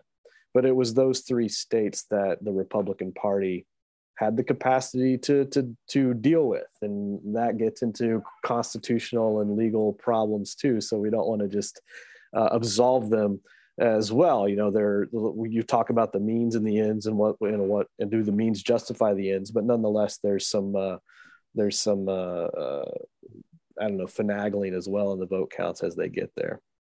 So essentially, um, what what was the crisis that happened with this election? Because you mentioned Hayes woke up the next morning and kind of like John F. Kennedy in 1960, he went to bed kind of thinking he'd lost, but then overnight, magically, all these Democratic votes appear in Chicago. Joe Kennedy gets on the phone and says, All right, boys, get us some more votes. And then next morning, it looks like JFK is going to be the next president. So, um, what happens with this election as it goes to the electoral college by the way worst college football program in American history. Electoral College has never won a single game. I mean, not even against directional schools, and that's that's just unforgivable. So what happens? This goes to the Electoral College. Yeah, yeah. I'm glad you pointed out um, 1960 because I I'll, I'll, probably want to refer back to that at the end of this, but not yet. uh, but um, so yeah, it goes down to those three states uh, the Democrats send their um, supporter or their, uh, I guess, uh, delegates down there to look at those returns as well as the Republicans. Um, they're going to go behind the returns. Now, South Carolina and Florida are very close, um, but South Carolina looked like it was going to be Hayes's anyway. Florida has some different issues. Louisiana is the one that's very uh, center stage here, not only because Hayes actually loses that count that comes in by thousands. You know, it's not as close as the other two. But Louisiana is the battleground that's been fighting for their elections for a long time. In almost every election cycle, Louisiana has a problem. So when the Republicans and Democrats go in there and they go behind the returns, they're looking at, well, they're not counties there, they're parishes there. They're looking behind the returns of these parishes. and they're debating okay, was there intimidation? Let's look at the returns. We see that there are making up numbers here precisely. Hmm. Well, actually, in one case, this is rarely close to true. We see that there are 2,000 registered Republicans in this parish. There's one vote for Hayes. You know, mm. we see we see in this other one that is an actual vote count. I think that's yeah. Feliciana, I believe. But there's these um, registered. Sounds like Philadelphia. and they see the return show that not only is the registered Republicans here are high and the vote is low, but they're also looking at previous elections in that parish and seeing, well, Republicans got this many votes the previous election. Why are there so few this time? They're going behind the, they're going, they're interviewing individuals. They interview one of the most sensational interviews they had was with a, with a woman named Eliza Pinkston, who claimed that uh, white men uh, burst into her house, killed her husband, killed her baby, threw her baby in a pond, cut her all up, and she had to crawl uh, to to to survive. Um, they only left her because they thought she had died, but she hadn't. Um, and so they they're they're hearing all of these stories, and you know they do. They the Republican Party decides to simply throw out the returns in these counties where the vote re, vote where the votes are off, and they're hearing these stories. Um, and they, of course, do enough of it to where Hayes comes out on top. Um, and so Hayes, um, according to the f- official certified returns that are sent back to Washington with a governor's signature, they all go to Hayes. now, the Democrats getting into Oregon, which I think is Toby's favorite topic. When we get there, when we get there, uh, what happens there is one of the electors happens to have a position in uh, federal office, which is illegal. Um, so what the Democratic Party decides is a good answer to that is since they have a Democratic governor, he can appoint whichever elector he wants to fill in that spot. It didn't matter that Hayes won Oregon outright. You know, it's just a matter of, well, I'll just put a guy who's going to vote for Tilden here. And that solves the whole issue. Because now, who cares what happens in those three states? Tilden's going to win by one vote, right? Um, so that was obviously shut down. But uh, that's how Oregon gets into the topic. But what happens is the um, returns come in and not only does Hayes get these certified returns, but the Democrats also send in their returns and they say Tilden has won. So we get into this constitutional issue that was brought very to the front of us, I guess, in 2021, uh, with uh, whether or not the vice president can overturn an election, right? Whether the vice president can make a decision outright, and that was a decision. That was a discussion that they were having there. Now, at the time, the vice president uh, had died, so it was the president pro temp, Thomas Ferry, who would have been the one who would have made, been Mike Pence back then. Um, and he was a Republican. And um, Rutherford Hayes's argument was uh, maybe similar to 2021 to some extent, uh, but he says, look, Thomas Ferry is the one who's going to make this decision he's got certified results right here in front of him with the governor's signature. All he has to do is count the certified results. Um, Democrats did not like that, of course. Um, so it was actually the guy who would become Hayes's Secretary of the Navy, um, uh, McCrary, George McCrary, who came up with an idea of an electoral commission.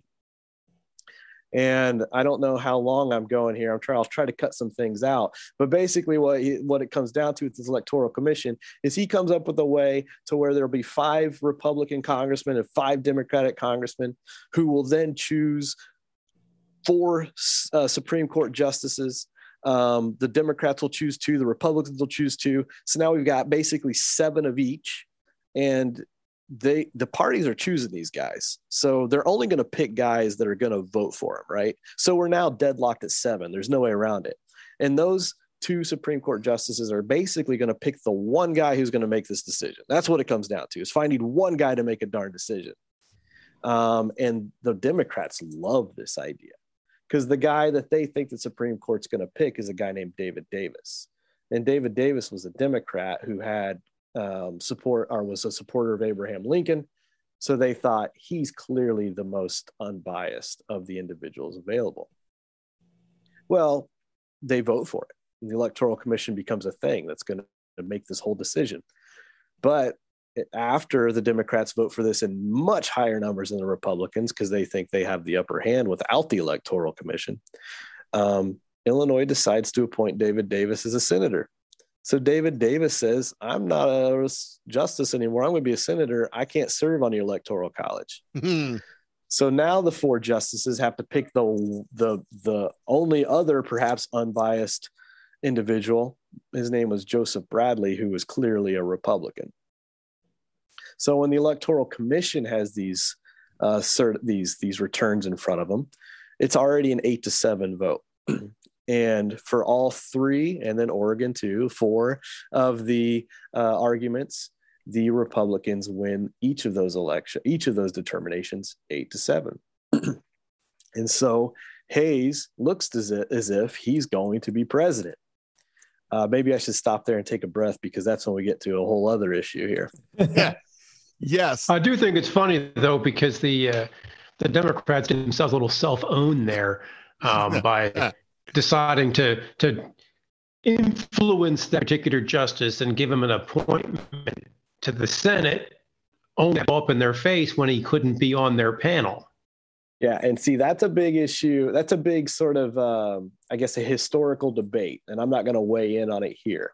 Uh, but I'll tell you that some argue that you know Republicans were just as thoughtful in getting Davis in that Senate spot uh, to get him out of the way.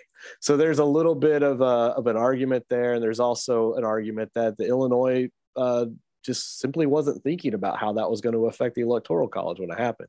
Uh, I don't know the answer, but there's a lot of argument on that. So that brings us to um, we've pretty much got uh, a decision looming here. And I, I might add a consistent problem with the Constitution that we keep going back and re experiencing as a country is the method of choosing president and vice president. You look at the first couple elections, uh, George Washington, everybody loves him. I mean, he was such a great leader, they named a state after him.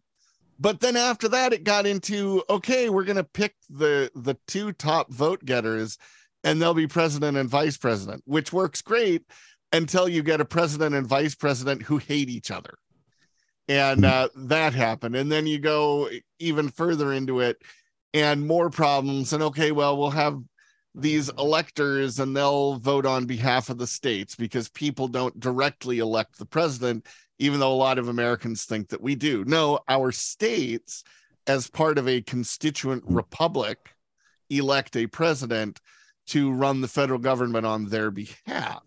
And so that has become uh, a problem and an issue. And a lot of people say, like nowadays, they're like, why do 600,000 people in Wyoming get so many electoral votes when you've got more people in California than the entire nation of Canada? and California only gets so many. But then again, all of the votes in California go to whichever party won the state. And, you know, there's all kinds of complex questions about how the electoral process works and functions and how representative it is.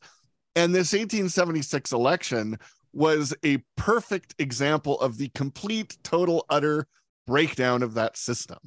So pick up the narrative where we left off.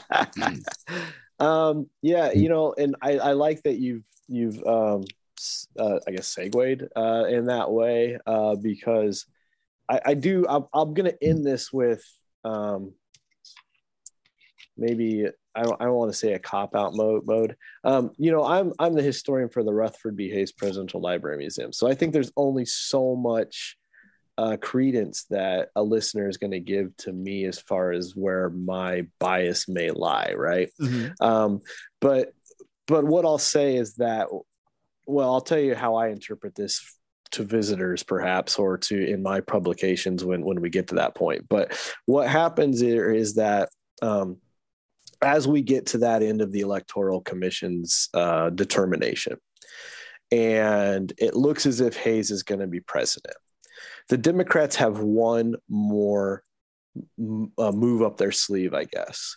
They could just simply delay, filibuster, stop the confirmation altogether.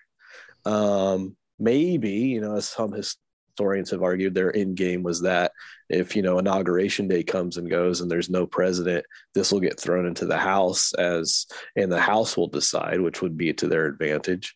Uh, we don't know if that was their end game so much as it just we don't want hayes to become president. We're going to do what we can.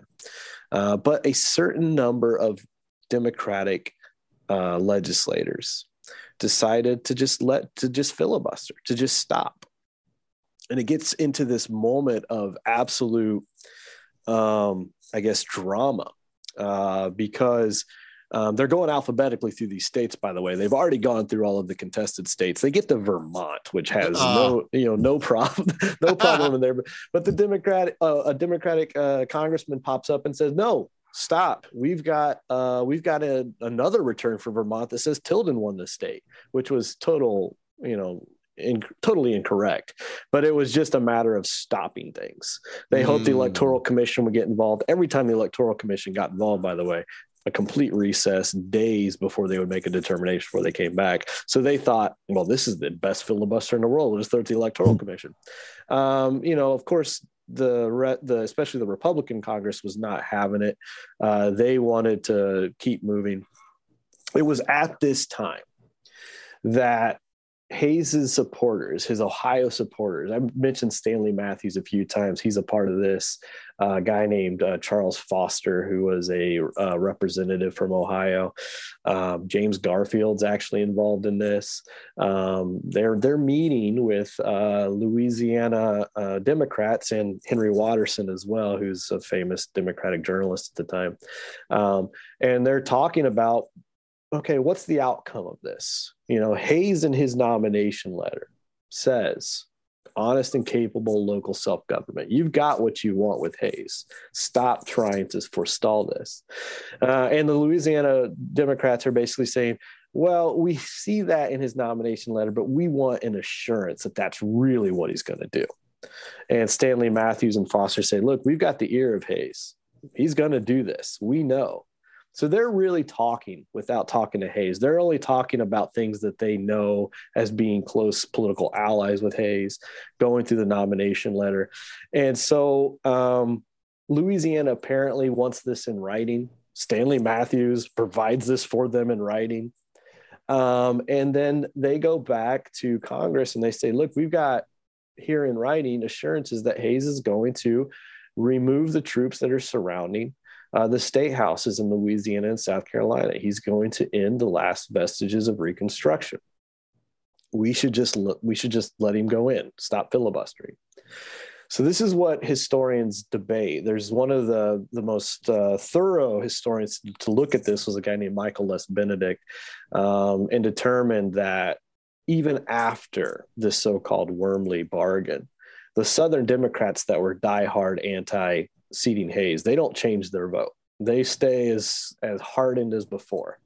Uh, Samuel Randall, who was the majority or the, yeah the leader of the Democratic uh, majority, he he stops the filibuster. He says enough's enough. He's got enough Northern Democrats potentially in his ear saying, and and one uh, another historian named Gregory Downs points out that there was this continual usage of the word Mexicanization at the time, which was this idea that the government was constantly having these democratic battles that they looked like Mexico, is how they would say it, who constantly couldn't pick their own leaders. Mm. You know, we had this civil war. And so there was this, you know, this overwhelming, I guess, desire to not look like Mexico, to not uh, continually fight these civil wars over elections. And the Democrats relented and and and and stepped down.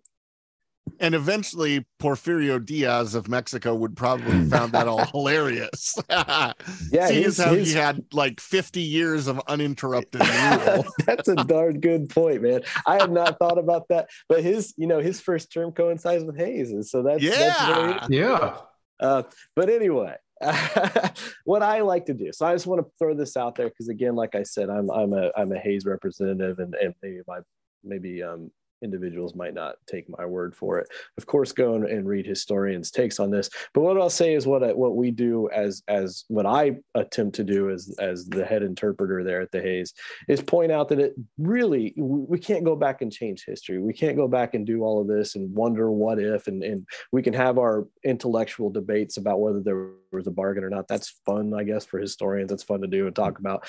but in the end, I think what I really want to talk about, what I want to talk to visitors about, is to the degree to which you know there was so much corruption in this in in the way that individuals were preventing black men from voting i'm saying men specifically as we yeah. know the women's suffrage comes later um, and that uh, the way the Republicans would go in and find any means possible to show that Hayes won, right? So neither party is looking particularly great in this system that should have some mechanisms to ensure the the most uh, the most uh, genuine outcome of a, of a democratic election, right? So at, at the at the Hayes, what we like to talk about is the means and the ends, you know, and making sure that the means are just as justified the ends and what we do with our democratic system.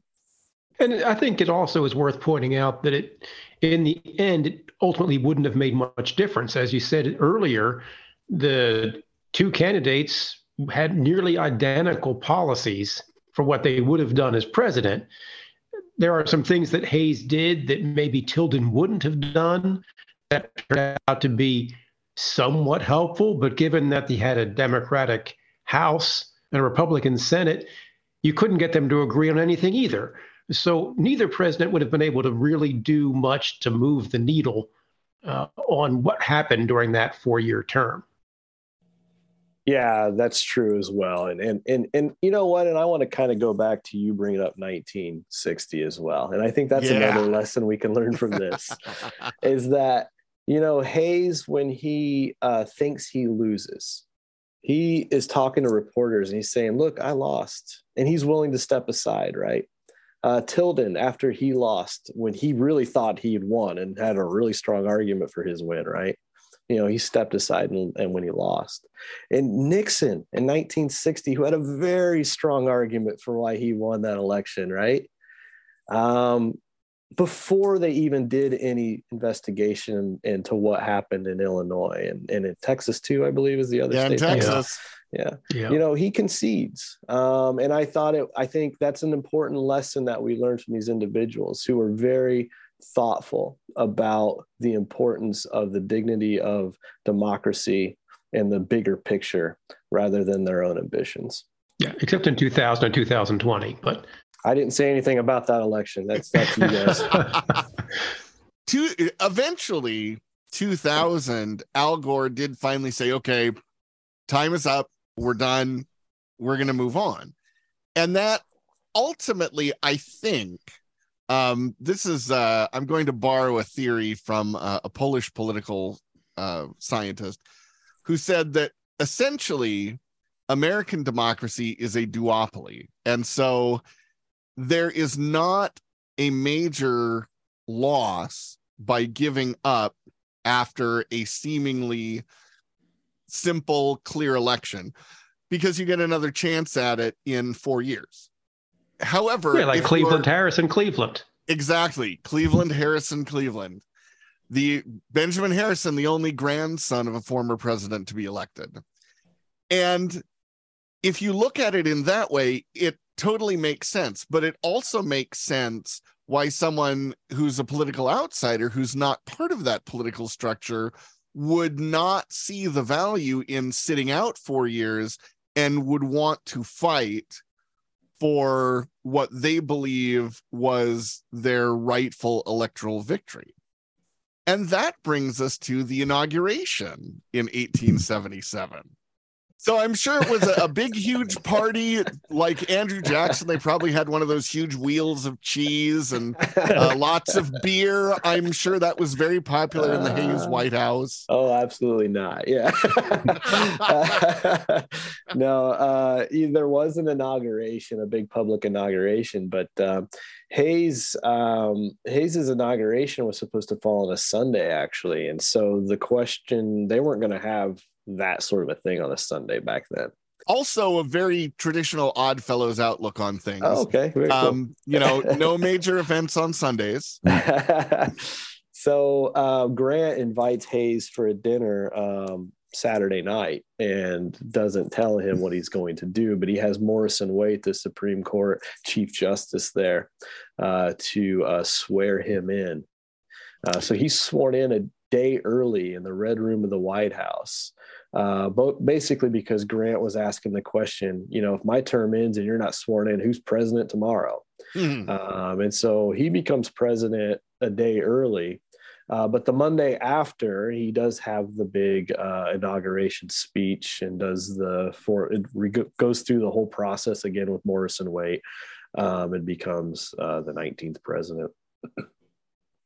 yeah. And Tilden was receiving, by the way, a lots of messages asking him also to take the uh, the inauguration yeah, this- to be inaugurated, and he refuses. And what's funny is, um, I was on a, uh Zoom call uh, with a historian from California. His name's Gregory Downs, and he told this story, which I hadn't heard before. But Henry Watterson, who I mentioned earlier, was actually visiting with Tilden, and Tilden was, uh, you know, he was he was getting up, and he had this massage and then he got out of off of his massage and then they were talking politics. And then about two hours later tilden goes back in and has another massage. And watterson writes down he says here's a guy who needs who does not need to be president. He needs to be rich. And so uh, and so maybe you know, maybe it was in Tilden's temperament as well to not really care that much as long as he still had his riches and his comforts. he refused to take that inauguration. Uh, you know. so this should bring us to the actual presidency of Brother Hayes and uh, what kind of stuff he did. Uh, now, Mike alluded to the divided Congress that he had to deal with. Yeah. And uh, so there probably wasn't a lot of legislative stuff that happened, but uh, there is one issue, probably the one thing he's most remembered for during his presidency. And it happened early on. Uh, and again, it's something that has fairly recent echoes, and that is oh, the yeah. railroad yeah. strike. Yeah, yeah. I just wrote. Uh, if you, I, uh, it's it's our it's our personal publication there to Hayes, but I just wrote a piece on this because, you know, I was I was reading the newspapers.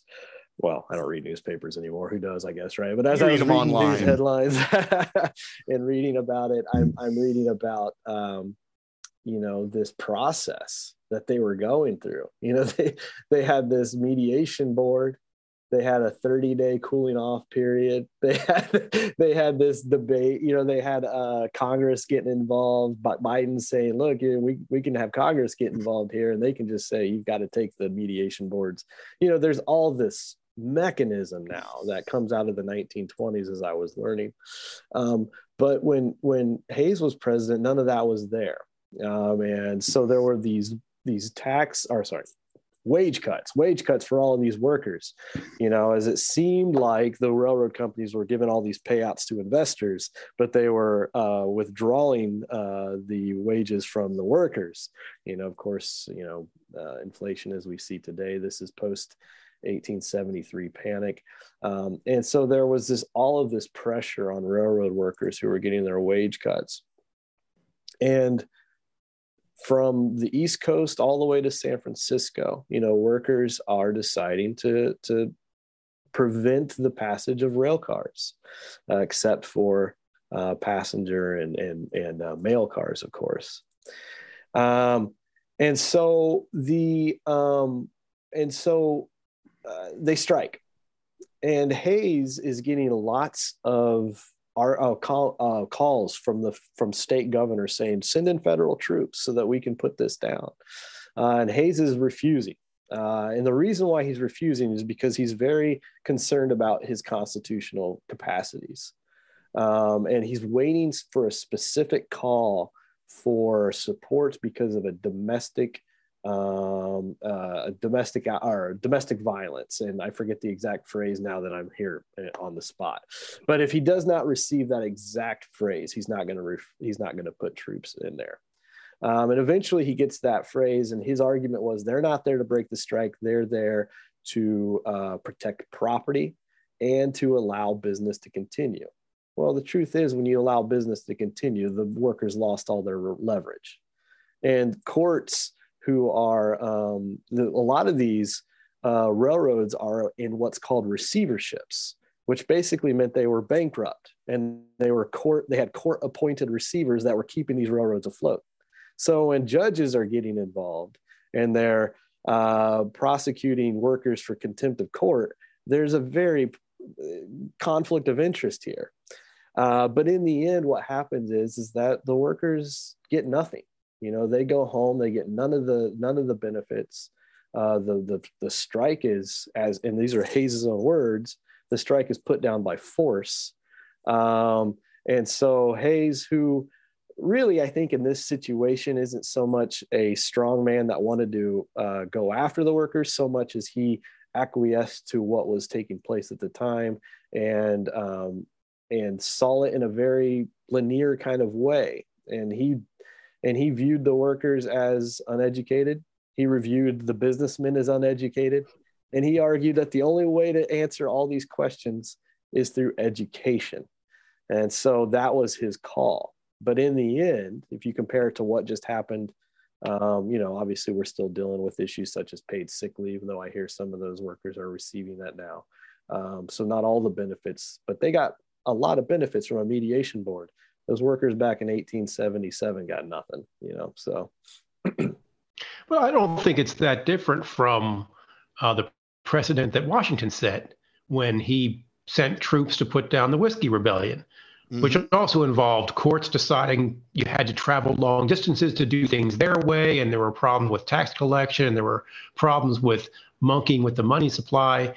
And that precedent that you can't disrupt the goings on of, of commerce and government and not expect some sort of federal response, I I think that's a precedent that you know Hayes was able to follow, and this, and the end result is always going to be the same. You know, if you kick the federal government, you're not going to come out on the on the happy side of that in most cases. That's right. Just ask the uh, air traffic controllers of the 1980s. yeah. Exactly. That's how you get Yeah. Air Force air traffic controllers running civilian airfields. Or the coal miners in West Virginia. yeah. You know, and it's it's one of those things where you have to look at it and have a little bit of understanding to have kind of a qualified opinion on it. We can look at that from a completely modern perspective. We can engage in rampant presentism. Well, how could Hayes oppress the workers so badly like that? But he was in a very difficult position there where there were competing interests that all had different issues. On the one hand, the railroads were essential for American business, and not just American business, but the transportation of goods and services, you know, goods going to market, uh, produce and groceries and foodstuffs and all sorts of things. And as we saw during the pandemic, when the supply chain gets disrupted, there are a lot of problems that pop up all over the place. So, on the one hand, Hayes is looking at it going, I can't let the country just fall into disrepair because trains aren't moving out of Pittsburgh. But at the same time, uh, he's also looking at this going, okay, there's this major conflict that's going on between labor and management, and what role should government have in that? And how much should I, as a president, or should the Congress, or should any kind of federal agency or any kind of state agency have in intervening in that? You know, and if it turns to a situation where it gets violent, how much of a role should the government have in going in and trying to quell the violence so that things can go back to work and be normal? There are no really easy answers to any of that. And anybody who looks at it from a contemporary perspective and says, well, Hayes was a fraud and he made a crooked deal to become president and then he oppressed everybody, that is just a profoundly uh, ignorant and uninformed opinion. Yeah, I mean, I agree. So what what else did Hayes do in his presidency? Were were there any other major things that he accomplished or got to do? Uh, Um, you know, I like to look at Hayes and, you know, when I do this, I try to do some good and some bad. I mean, you know, every presidency, we can look at it and we can evaluate it our own way. And so um, I think as years pass, we our opinions on what's good and what's bad tend to be a little bit more solid than they are contemporary. Uh, but maybe there might be some disagreement on my interpretation. But uh, one of the things that is probably on the uh, negative side for Hayes um, from a modern perspective is he was an advocate of what would become you know the acculturation of native american tribes. Um, uh, this was a moment when there was this of course there were still indian wars going on out Mhm. west. Uh, he inherited the war that was taking place with chief joseph chief joseph uh, as they were fleeing to canada um, and he was a very strong advocate for Native Americans to be placed into schools that would basically um, Christianize them and Westernize them. So, you know, his argument, of course, being let's end the fighting, let's try to integrate them into American society. But from a modern standpoint, that's not a particularly positive way to go about it.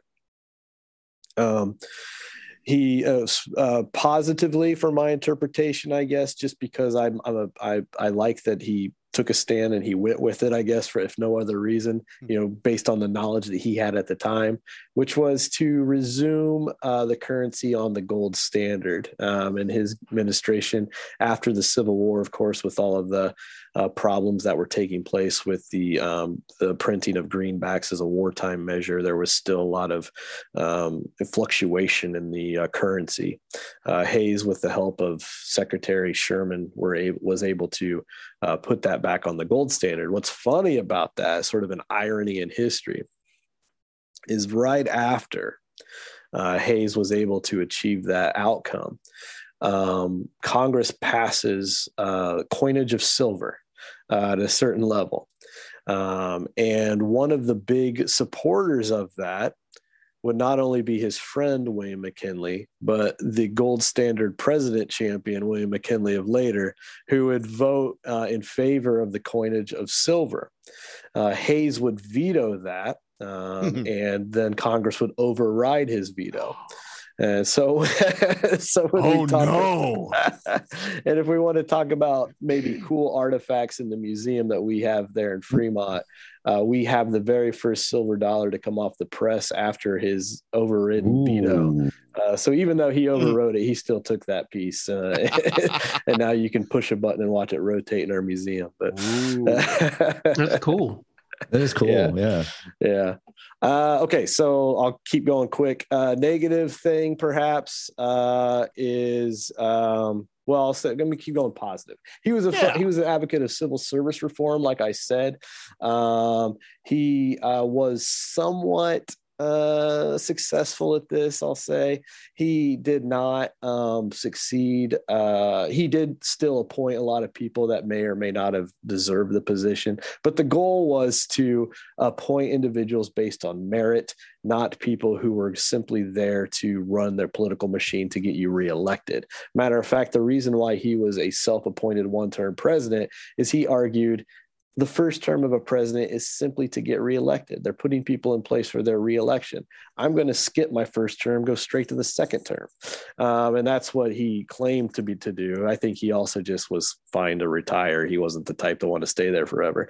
Um. But he um, was an advocate of civil service reform. Matter of fact, he got uh, he fired Charles or uh, Chester Arthur from the New York Custom House uh, uh, because as you know, as you guys know, because you've already mentioned Garfield, uh, you know, uh, Arthur was uh, the right hand man of Conkling, and that would come out quite a bit with uh, with what took place in in Garfield's election.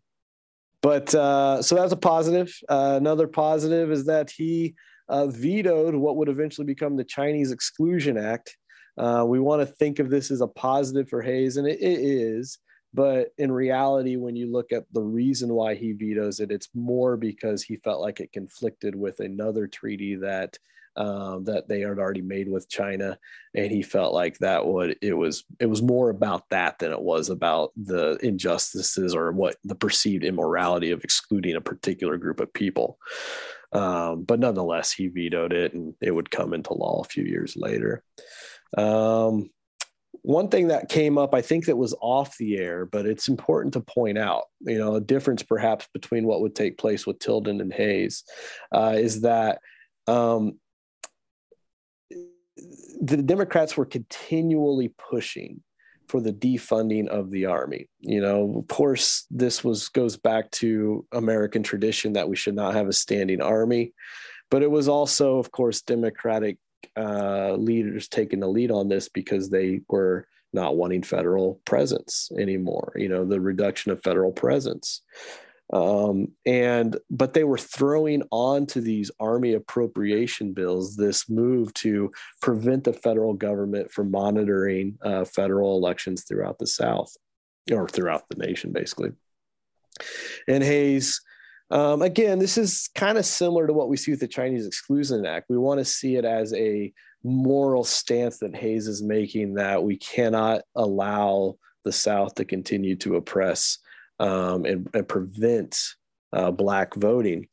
Um, and that is part of the reason. But he's also very much viewing it as a uh, executive and saying this is Congress trying to um, uh, overtake what should be executive pri- or executive uh, uh, their their their uh, their area of influence. Prerogative. Uh, yeah, their prerogative. So um, he does. He vetoes it multiple times. And this is, if you want to talk about one moment where Hayes is sort of like, you know, I kind of think of like John Adams with the XYZ affair, right? Where he he's finally popular for a short time. you know, this is potentially that moment for Hayes where it just um, you know, just his popularity soars. Um, maybe Tilden does the same thing. I don't know. That's a good question about that. Mm. Maybe this is where Tilden and Hayes would really differ. Uh, maybe Tilden would see it the same way Hayes would that, you know, this is Congress pushing too far against the executive prerogative, but uh, nonetheless, uh, that's something Hayes does. Um, and I have to mention one thing simply because it's important to um, uh, national or, or, world affairs, I guess. not Uruguay. Hayes, uh, yeah, Paraguay. Yeah, that's so. Yeah. So Hayes is not going to be remembered, perhaps, as a popular American president, right? He's not going to. He's not on Mount Rushmore, and he's not going to. He's not going to be, uh, you know, ranking high amongst presidential rankings. Uh, but uh, he's well remembered very well in Paraguay. And the reason why is that Paraguay was um, in, you know, coming out of a triple alliance war where they were really just bullied by their larger neighbors. Uh, and a big portion of land was in contention called the Gran Chaco. And they asked Hayes, well, they asked the President of the United States um, uh, to, to mediate this. And Hayes, largely through the work of his Secretary of State, William Evarts, uh, grants all of that land to Paraguay. So if you go to Paraguay, you know, 60% of its land is now named um, uh, res, uh, uh, Hayes. It's the Hayes district. Yes. There's a town there called Villa Hayes, but it's Villa Hayes if you want to Americanize it. Uh, there's soccer clubs named after Hayes, uh, uh, schools named after Hayes.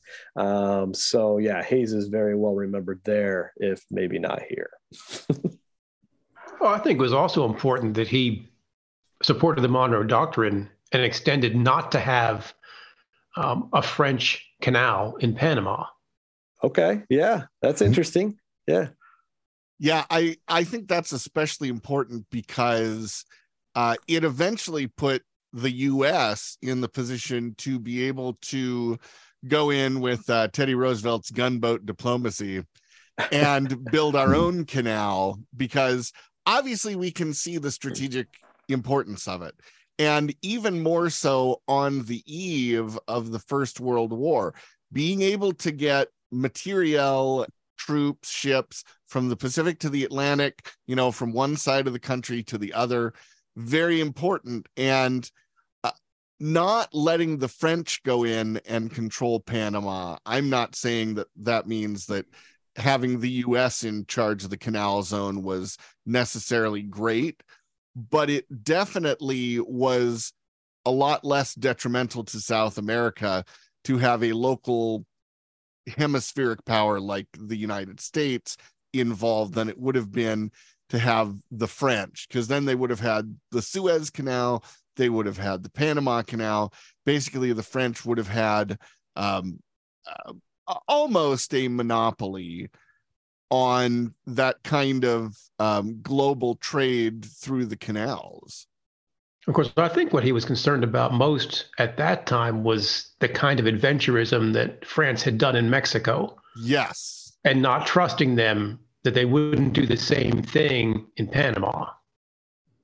Yeah, that's definitely an issue because um little tidbit here, Cinco de Mayo is not Mexican Independence Day.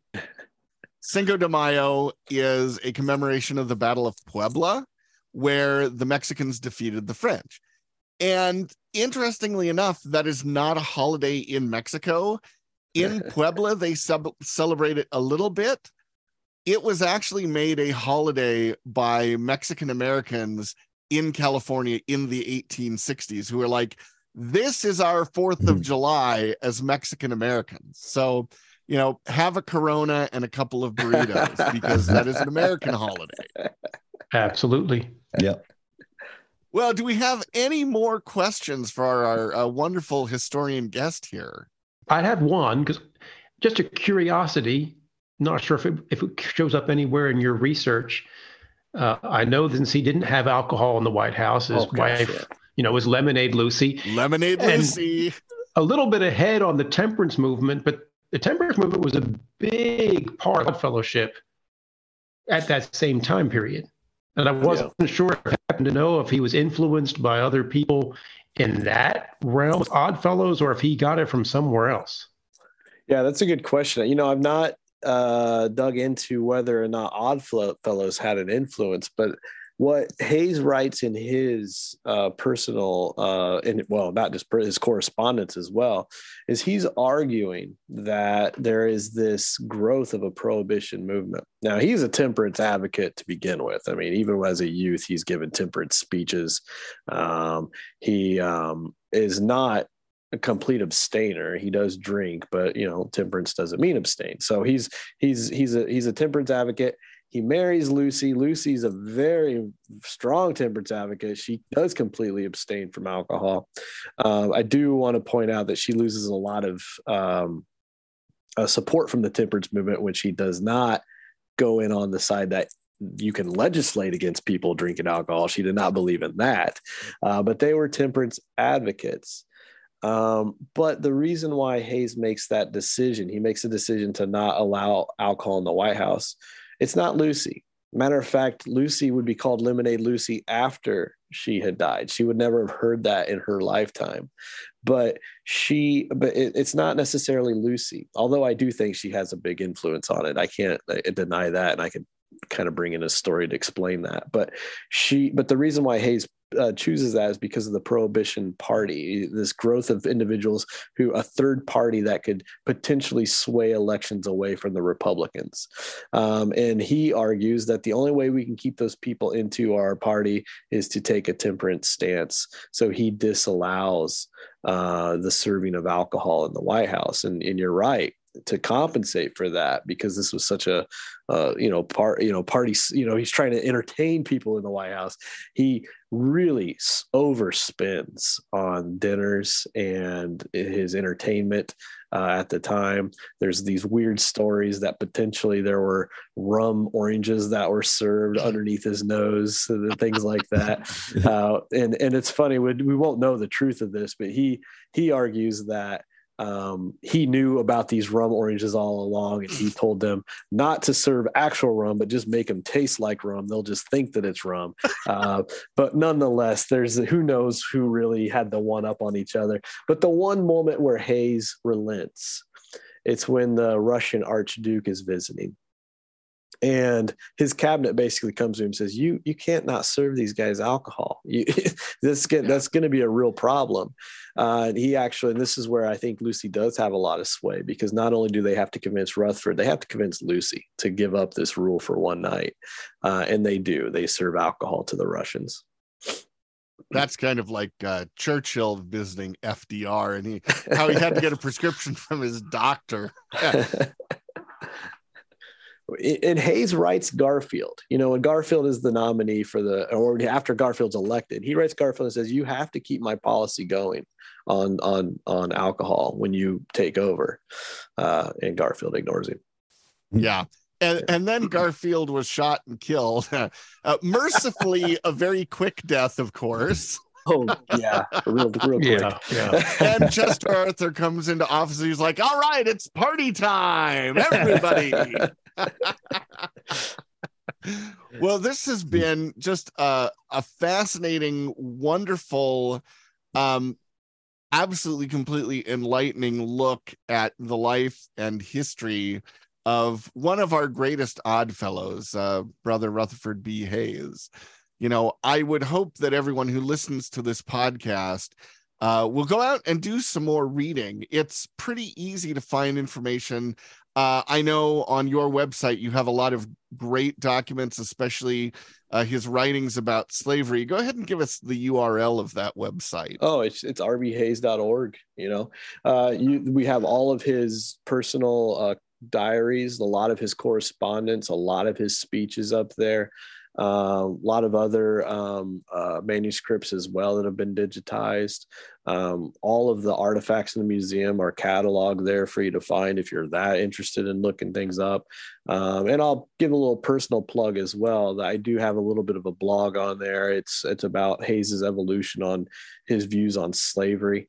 Uh, kind of taking a uh, a uh, chronological approach to it. So I'm really only up through um, his time in Cincinnati is where I'm at now. So you can tell that I'm I'm not I'm not to the juicy stuff with the mm-hmm. election quite yet. But he um, but yeah, if you want to follow that along as well, I try to put a new one up every month. Excellent. Well, thank you so much for joining us. It's always such an honor and a pleasure to have a, a great, articulate, well informed guest such as yourself here on the podcast. We're going to close it out now with the Odd Podge, which is where we get to share all sorts of interesting tidbits. I'm going to start this one out.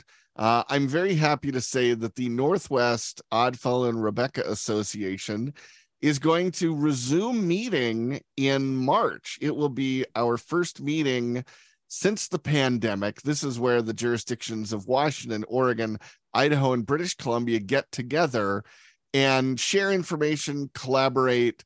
Um, they uh, have meetings, and we really try and share what's working in Odd Fellowship in the various jurisdictions. And based on what's been happening the last couple of years, there is a lot to share. Um, listeners to this podcast will know that Idaho's had a lot of growth and interest in new lodges. Oregon has had some growth recently. Of course, Washington, we have, and a lot of great things are happening in British Columbia. So I'm going to be attending that uh, the last weekend of March, and I'm really looking forward to it, both because I get to see all of my friends there, and also because I'm going to be a presenter this time. I'm going to be talking about some of the ways in which I've helped to revive the lodge in Wenatchee and how we got some new people in there who are really interested in Odd Fellowship. So that's my Odd Podge for the episode. Who would like to go next? So, um, I'm pretty excited because I finally uh, finished up this digital painting I've been working on. Uh, I started it in August of this last year. I've put probably uh, well over 50 hours are logged on this digital painting because uh, the program I use uh, counts how many marks you make and how long you've been working on it. Um, so I've logged over 50 hours on it. It's been a very long journey, and I am currently getting test prints and trying to get the color correcting right. So, um, but I'm very excited that I will soon be releasing a um, it's called the Oddfellows uh, Symbolic Vanitas.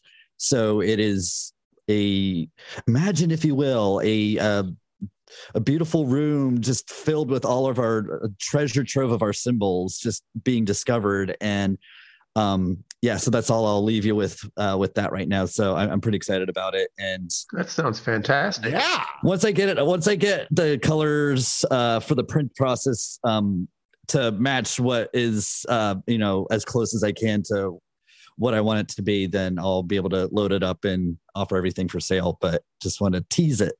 Wonderful. Who wants to go next with their odd podge? I, I don't mind to go because it's going to lead back into Dustin here. I would be remiss in this episode in particular not to mention uh, the history of Kanawha Lodge. Yeah. It's our 175th year this year.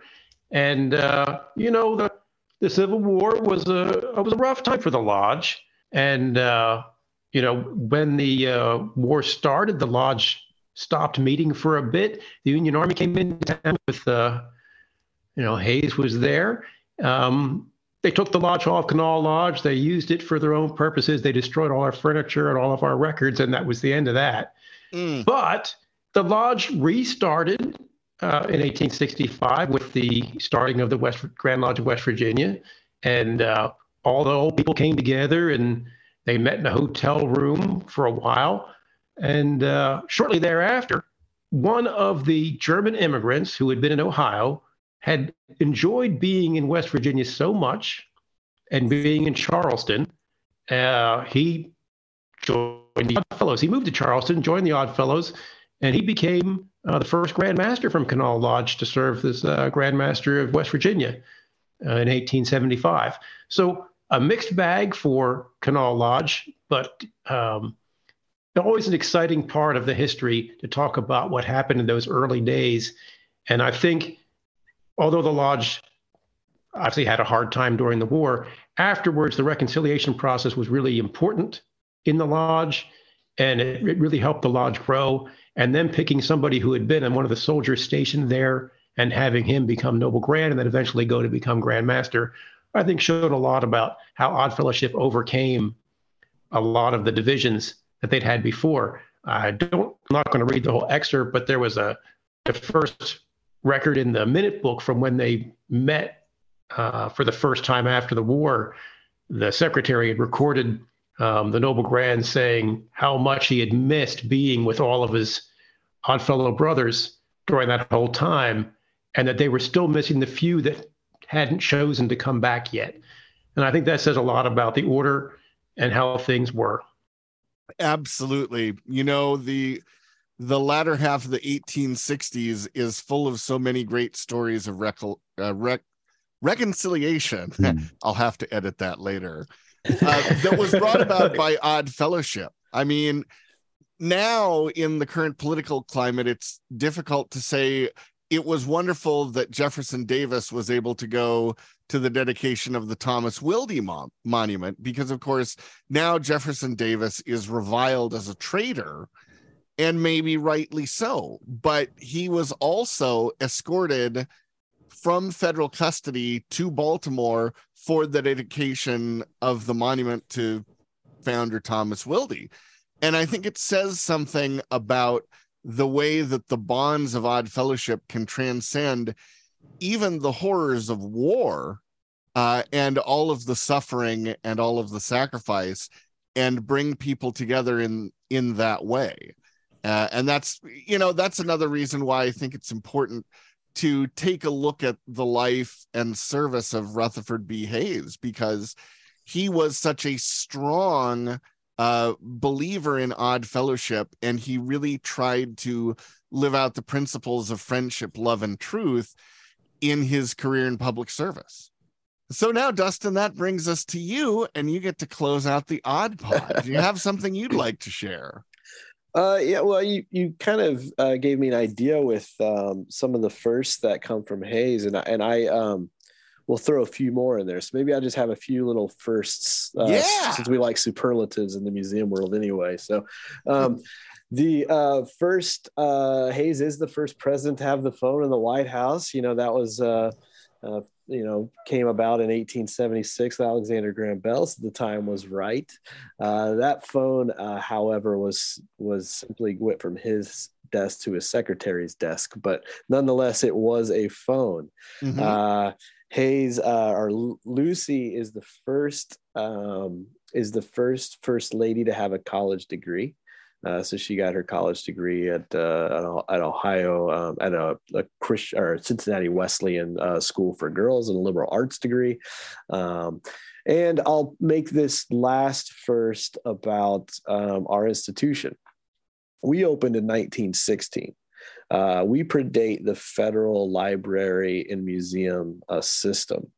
Uh, we claim to be the very first presidential library and museum. Uh, we opened with the purpose. Uh, Rutherford's uh, son, his second son, Webb Cook Hayes, opened the library with the purpose that anyone could come in and research the president's papers. Um, and he had an open space for that. You'll have a few other uh, institutions that will claim it as well. Somewhat tongue in cheek, Garfield's institution claims it because uh, after Garfield uh, was assassinated, Lucretia took all of his stuff and put him into a library in the home uh, that library was not open for public, so it can't really be a presidential library. Um, and then uh, FDR may may claim it as well, but that's because it's the first of the federal system. Uh, we are state owned.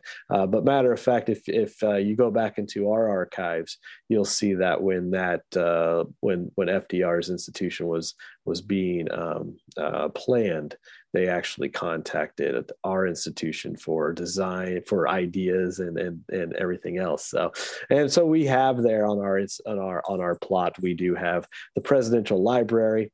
We have our museum that interprets the life of rutherford and lucy and we have his actual home that he retired in there on a 25 acre um, uh, plot.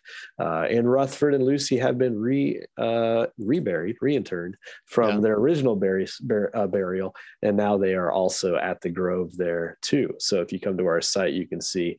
Uh, the house, the museum, the library, the burial site, and 25 acres of grounds that Hayes walked on uh, every day. That's Question: Why were they moved? That's Webb Cook Hayes' decision. Uh, he really wanted his mom and dad there on the site. He wanted it all together. Uh, really weird stories come out of that. Uh, they not only he he because of the timing of things.